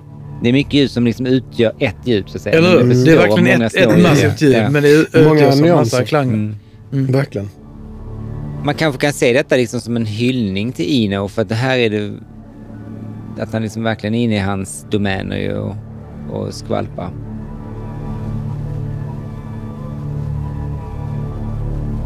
Både den här och The Mysteries är ju liksom de, de ambienta styckena och så tänker man ja men det påminner om, om andra halvan på Heroes och andra halvan på Low. Men skillnaden är att jag har aldrig hört Bowie jobba så här utan tydlig idé. Alltså det finns ingen tydlig hook, det finns ingen tydlig eh, melodi. Utan det är verkligen bara fragment som ligger och, aldrig tar någon riktig form. För att även i de ambienta låtarna som man gjort tidigare så kommer den tillbaka till något återkommande. Kanske någonting som man kan kalla tema.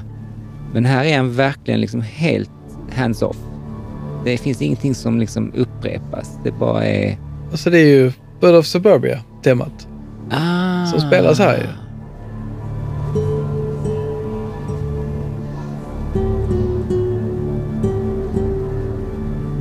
Ja, det är det gitarren spelar liksom. Ja. Hans huvudtema.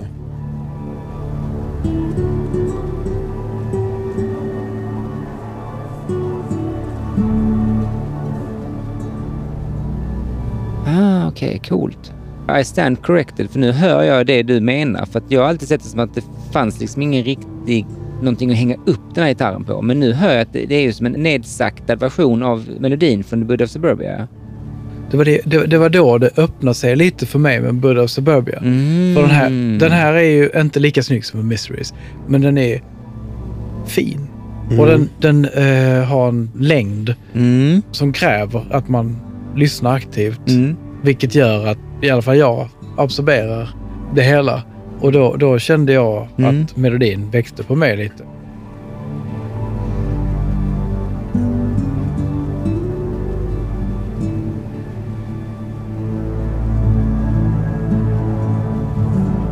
Det är liksom små fragment som avslöjar att ja, men det är typ Bird of Suburbia. Så bara, nej det var det inte. Och så kommer de till och så bara, jo men det är den.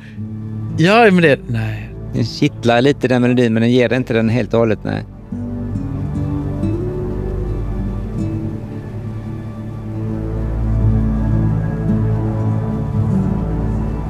Men fan vad bra spottat Kim. Mm. Det, det kanske gör att jag också kommer att få ny bild eller ny känsla för of Suburbia-låten. Ja.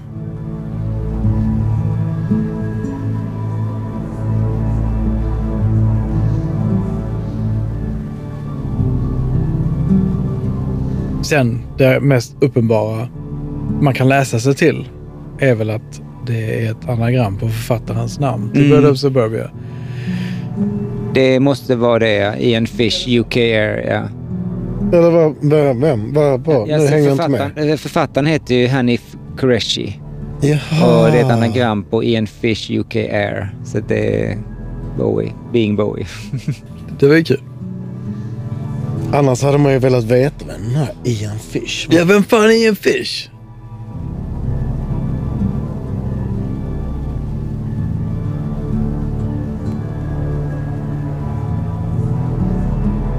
Innan du nämnde det här med gitarren Kim så kände jag att gitarren var den delen jag skulle ha skippat. Jag skulle kunna tänka mig en version där det bara var den här ljudmattan och våga låta den ligga så.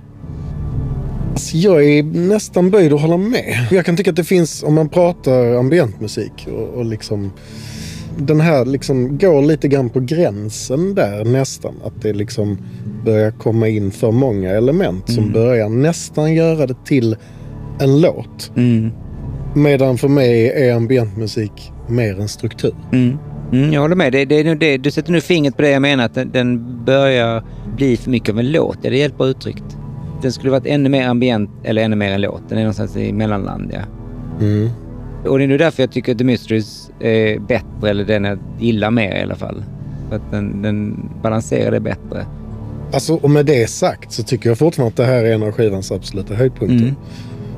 Nej, sånt här kan jag lyssna på i timmar. Alltså jag, Mm. när jag är på det humöret.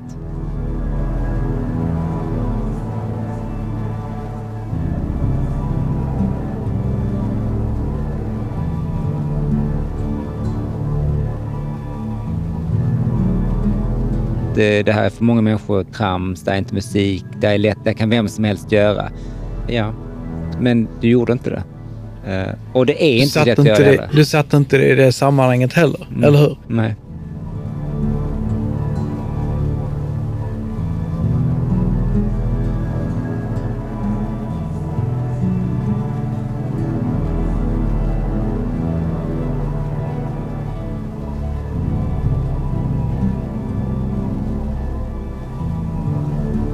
Eh, skivan innan då, för de som inte hört den, som är, vad heter den nu? Black Tie White Noise. Black Tie White Noise. Så börjar den med The Wedding Mm. och så slutas, avslutas skivan med The Wedding Song. Mm. Och det är ju två takes av den här lite dance-aktiga eh, klubb, klubbmusik, Bowie-klubbmusik-aktiga eh, som inramar skivan. Och det är därför jag också extra mycket tycker att eh, den här eh, korrespondensen mellan of Suburbia och Ian Fish spelar så väl med varandra. Och det är samma melodi, men man behöver bara fragment av den. Det här med att han eh, öppnar och slutar med samma låt, det har ni ju även på uh, Scary Monsters. Där det är, Just det, Part 1 och Part 2. Ja. ja. Men nu pratar du lite som om detta vore avslutningslåten. Vi har, Jag tycker det är det. Varför slutar han inte med denna Jag låten? vet, det är så konstigt. Hur som helst så väljer han ju då att eh, avsluta med första låten en gång till eh, Bud of Suburbia med eh, gästartisten Lenny Kravitz.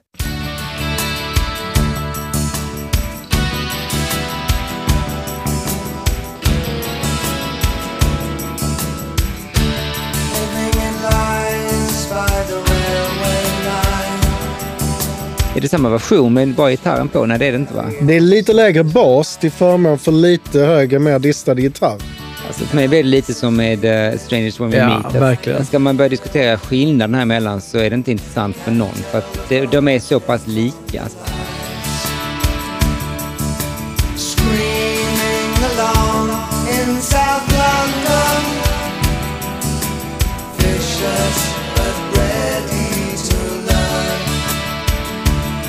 Jag hittade skillnaden och det är i slut, sista, sista minuten.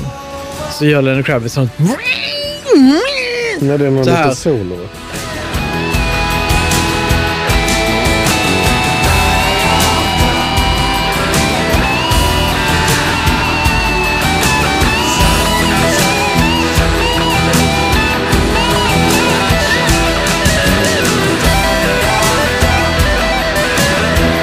Och jag tänker så här.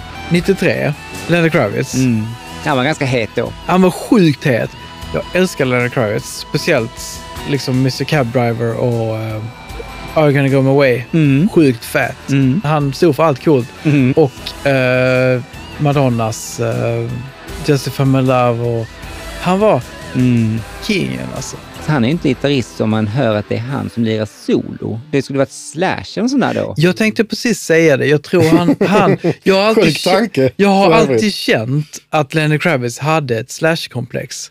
Han använder ju Slash på Mamma Said på Always on the Run. Skitsamma, vi behöver inte snöa in på Slash egentligen, för han är inte med. Men, och det hade inte varit bra det heller. Hela den här låten skulle inte varit med. Det finns liksom ingen riktig anledning att ha en repris när det är så samma. Och det enda är det här gitarrsolot. Skulle han se det med skivor på det, tänkte han? Ja, men är det inte lite så? Det är liksom hitten. För att serien hette väl också det? Är, är det ens ett skivbolag som har gett ut den eller är det BBC? Nej, det är ett skivbolag. Det är ett skivbolag. Ja. Det roliga är att eh, Erdal sa ju att eh, Lenny kom inte till studion för det här pålägget, utan även han fick ju göra det då i LA eller var han befann sig. Och att Bo hade sagt till Erdal att eh, han tyckte att hans solo var bättre. För att Erdal har uppenbarligen lagt något solo innan Mm. som de sen skulle ersätta med ett creddigare namn. Mm. Enligt Erdal hade han sagt I love your solo man, it's very oriental and the way you express it is just beautiful. För mig säger inte det att han älskade mer än en Kravitz, var att han älskade det också. Mm.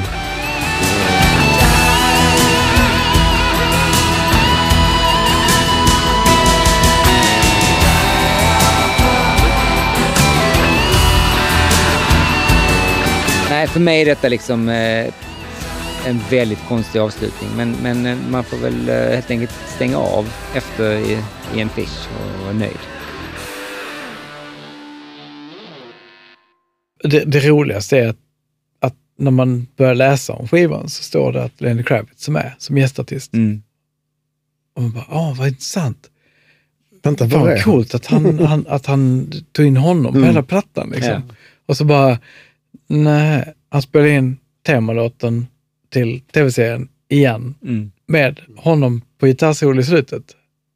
Eh, Jag skulle nästan ha föredragit att höra Erdals gitarrsolo och då, är det, då har det Mm. gått långt. ja, det är helt meningslöst. Nej, men vi får bara sätta en, en, eh, en liten, ett dra ett streck över den här sista låten och eh, bara låtsas som att den inte finns. För jag finner ingen anledning att gå in i den djupare egentligen och prata om den.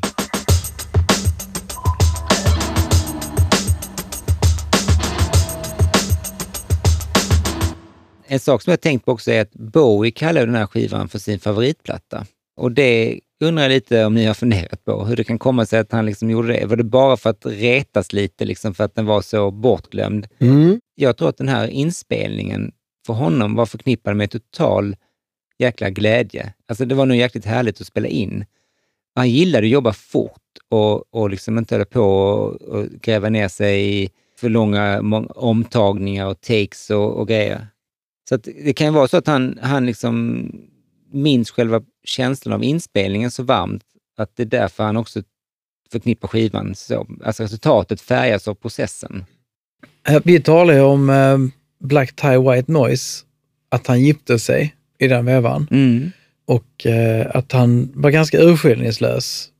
Ja, men omdömet Full in love liksom. ja. Det är ju människor överlag Mm. oftast. Ja. Och jag kan tänka mig också att han tog med sig det. Bara ren glädje att åka till Schweiz, eller vad var det någonstans? Ja, det är exakt. Det var också Och- en grej jag bara- tänkte på, att han spelade in denna i Montreux och det finns en viss röd tråd eh, mellan de plattorna som han valde att spela in där. Eh, alltså att platsen liksom ger en speciell känsla. Och jag undrar om man kan liksom ändå se Never Let Me Down till exempel, Outside Lodger. Jag kan tänka mig att gå där i Alperna, i den här miljön, fri från liksom storstaden. Han, han, han är i en ganska good place, väldigt vacker natur och så. Där kan man valgas in i någon slags tillvaro där man plötsligt dåliga idéer verkar bra. Man liksom är inne i sin lilla bubbla. Helt plötsligt blev det en diss. Jag tolkar det också som en bra grej. Mm. Alltså att men han det- kanske slipper vara stjärna hela, hela tiden. Ja, men jag tror att han känner sig fri där på ett sätt som kunde sluta med Lodger, men kan också sluta med Sex and the Church, eller säga. Mm. Och sen tänkte också i, i hans situation som han var efter att Black Tie White Noise hade släppts var idealisk. Den var liksom en kommersiell framgång. Han sålde skivor, han kunde visa att han fortfarande kunde sälja. Men han lyckades ju på något sätt också komma runt att göra en turné, vilket var ofta det här dränerande efterarbetet med promotion och ett år på liksom on the road och så. Det kan vara kul, men det också tar ju udden av all kreativitet. Man är liksom inte hemma. Eh, Jag, jag tror att han, det var en stor del av liksom att, han, att han älskade den här skivan så mycket, var just att han, han var i ett kärleksrus och i ett kreativt rus utan några som helst liksom, saker som tyngde honom. Han är en lycklig, lycklig, lycklig dåre. Jag tror också det. Full in love liksom. Eller Loveful. Som kom året efter. Det finns också en frihet i att ingenting stod på spel här. Det var ett soundtrack till en tv-serie. Så att man kan ta ut svängarna lite mer. Han kände sig kanske lite under radarn. Det hade varit ett nytt Bowie-album med stort B, liksom att nu ska vi göra det, så kanske han har en annan press på sig. Där är två frågor som jag har här. Och det är ju den ena, eh, satte du ju label på, precis. Är det så att han ville att det skulle marknadsföras som ett soundtrack-album för att ta luften ur det liksom? För att det inte skulle vara så påfrestande för honom själv att marknadsföra det. Och den andra frågan är den, varför spelar han in ett album på en vecka? Alltså hur, hur ofta har han gjort det? Nej, det är enda gången, vad jag vet, man jobbat så fort och inte sen gått tillbaka och liksom jobbat vidare med det. Och lustigt nog, skivan som man gör efter här då, Outside, är en av de som tar längst tid i hans karriär. Eller hur? Det är, Det är ju det är extremt roligt. en lång process. Inte minst tack vare Ino och vänner och vred på allting. Men det gillar han väl i och för sig också. Att Ja. Uno gör. Men sen blev han ju jäkligt less på det, så att Earthling vill han ju göra raskt som fan. Där var ju tempot extremt högt. Så att det, är, det är alltid så han jobbar ju. Det ena blir alltid en reaktion på det föregående. Alltid Mm. en reaktion, ja.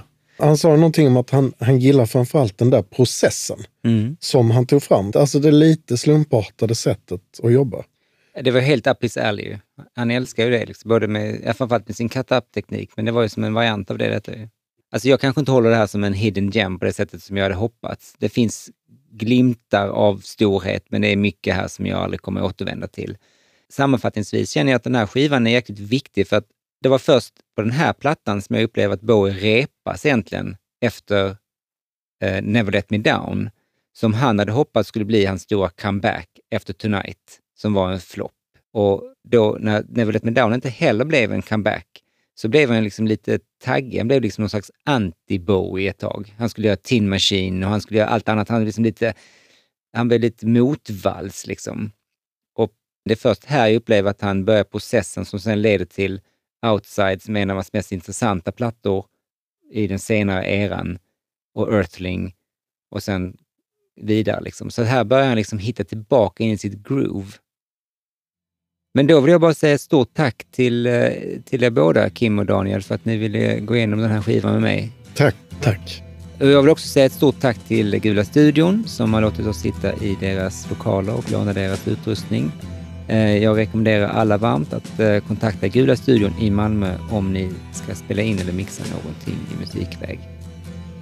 Jag vill också ge ett stort tack till mina patrons och eh, nu börjar ni bli så många att jag känner att eh, jag kan inte rabbla upp er alla i varje avsnitt.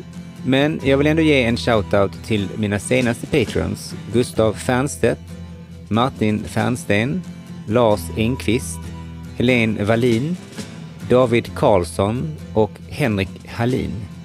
Stort tack till er och tack till alla er andra som stöttar mig och podden. Faktum är att idag skulle jag vilja ge ett extra stort tack till Bowiepoddens utan tvekan största patron, min fru Alexandra. Hon har tålmodigt stått ut med detta monumentala projekt ända sedan jag försvann ner i det där kaninhålet någon gång i slutet av 2021. Jag visste att jag hade gjort någonting rätt när till och med hon började lyssna på avsnitten, trots en viss eh, förskräckelse när hon såg längden på dem. Tack min älskling och grattis på födelsedagen som råkar vara just idag. Och sist men inte minst, följ mig på Facebook och Instagram så missar ni inte när det kommer nya avsnitt. Lämna gärna ett omdöme också om ni gillar vad ni hör. Det betyder en hel del för mig och för podden. Vi hörs!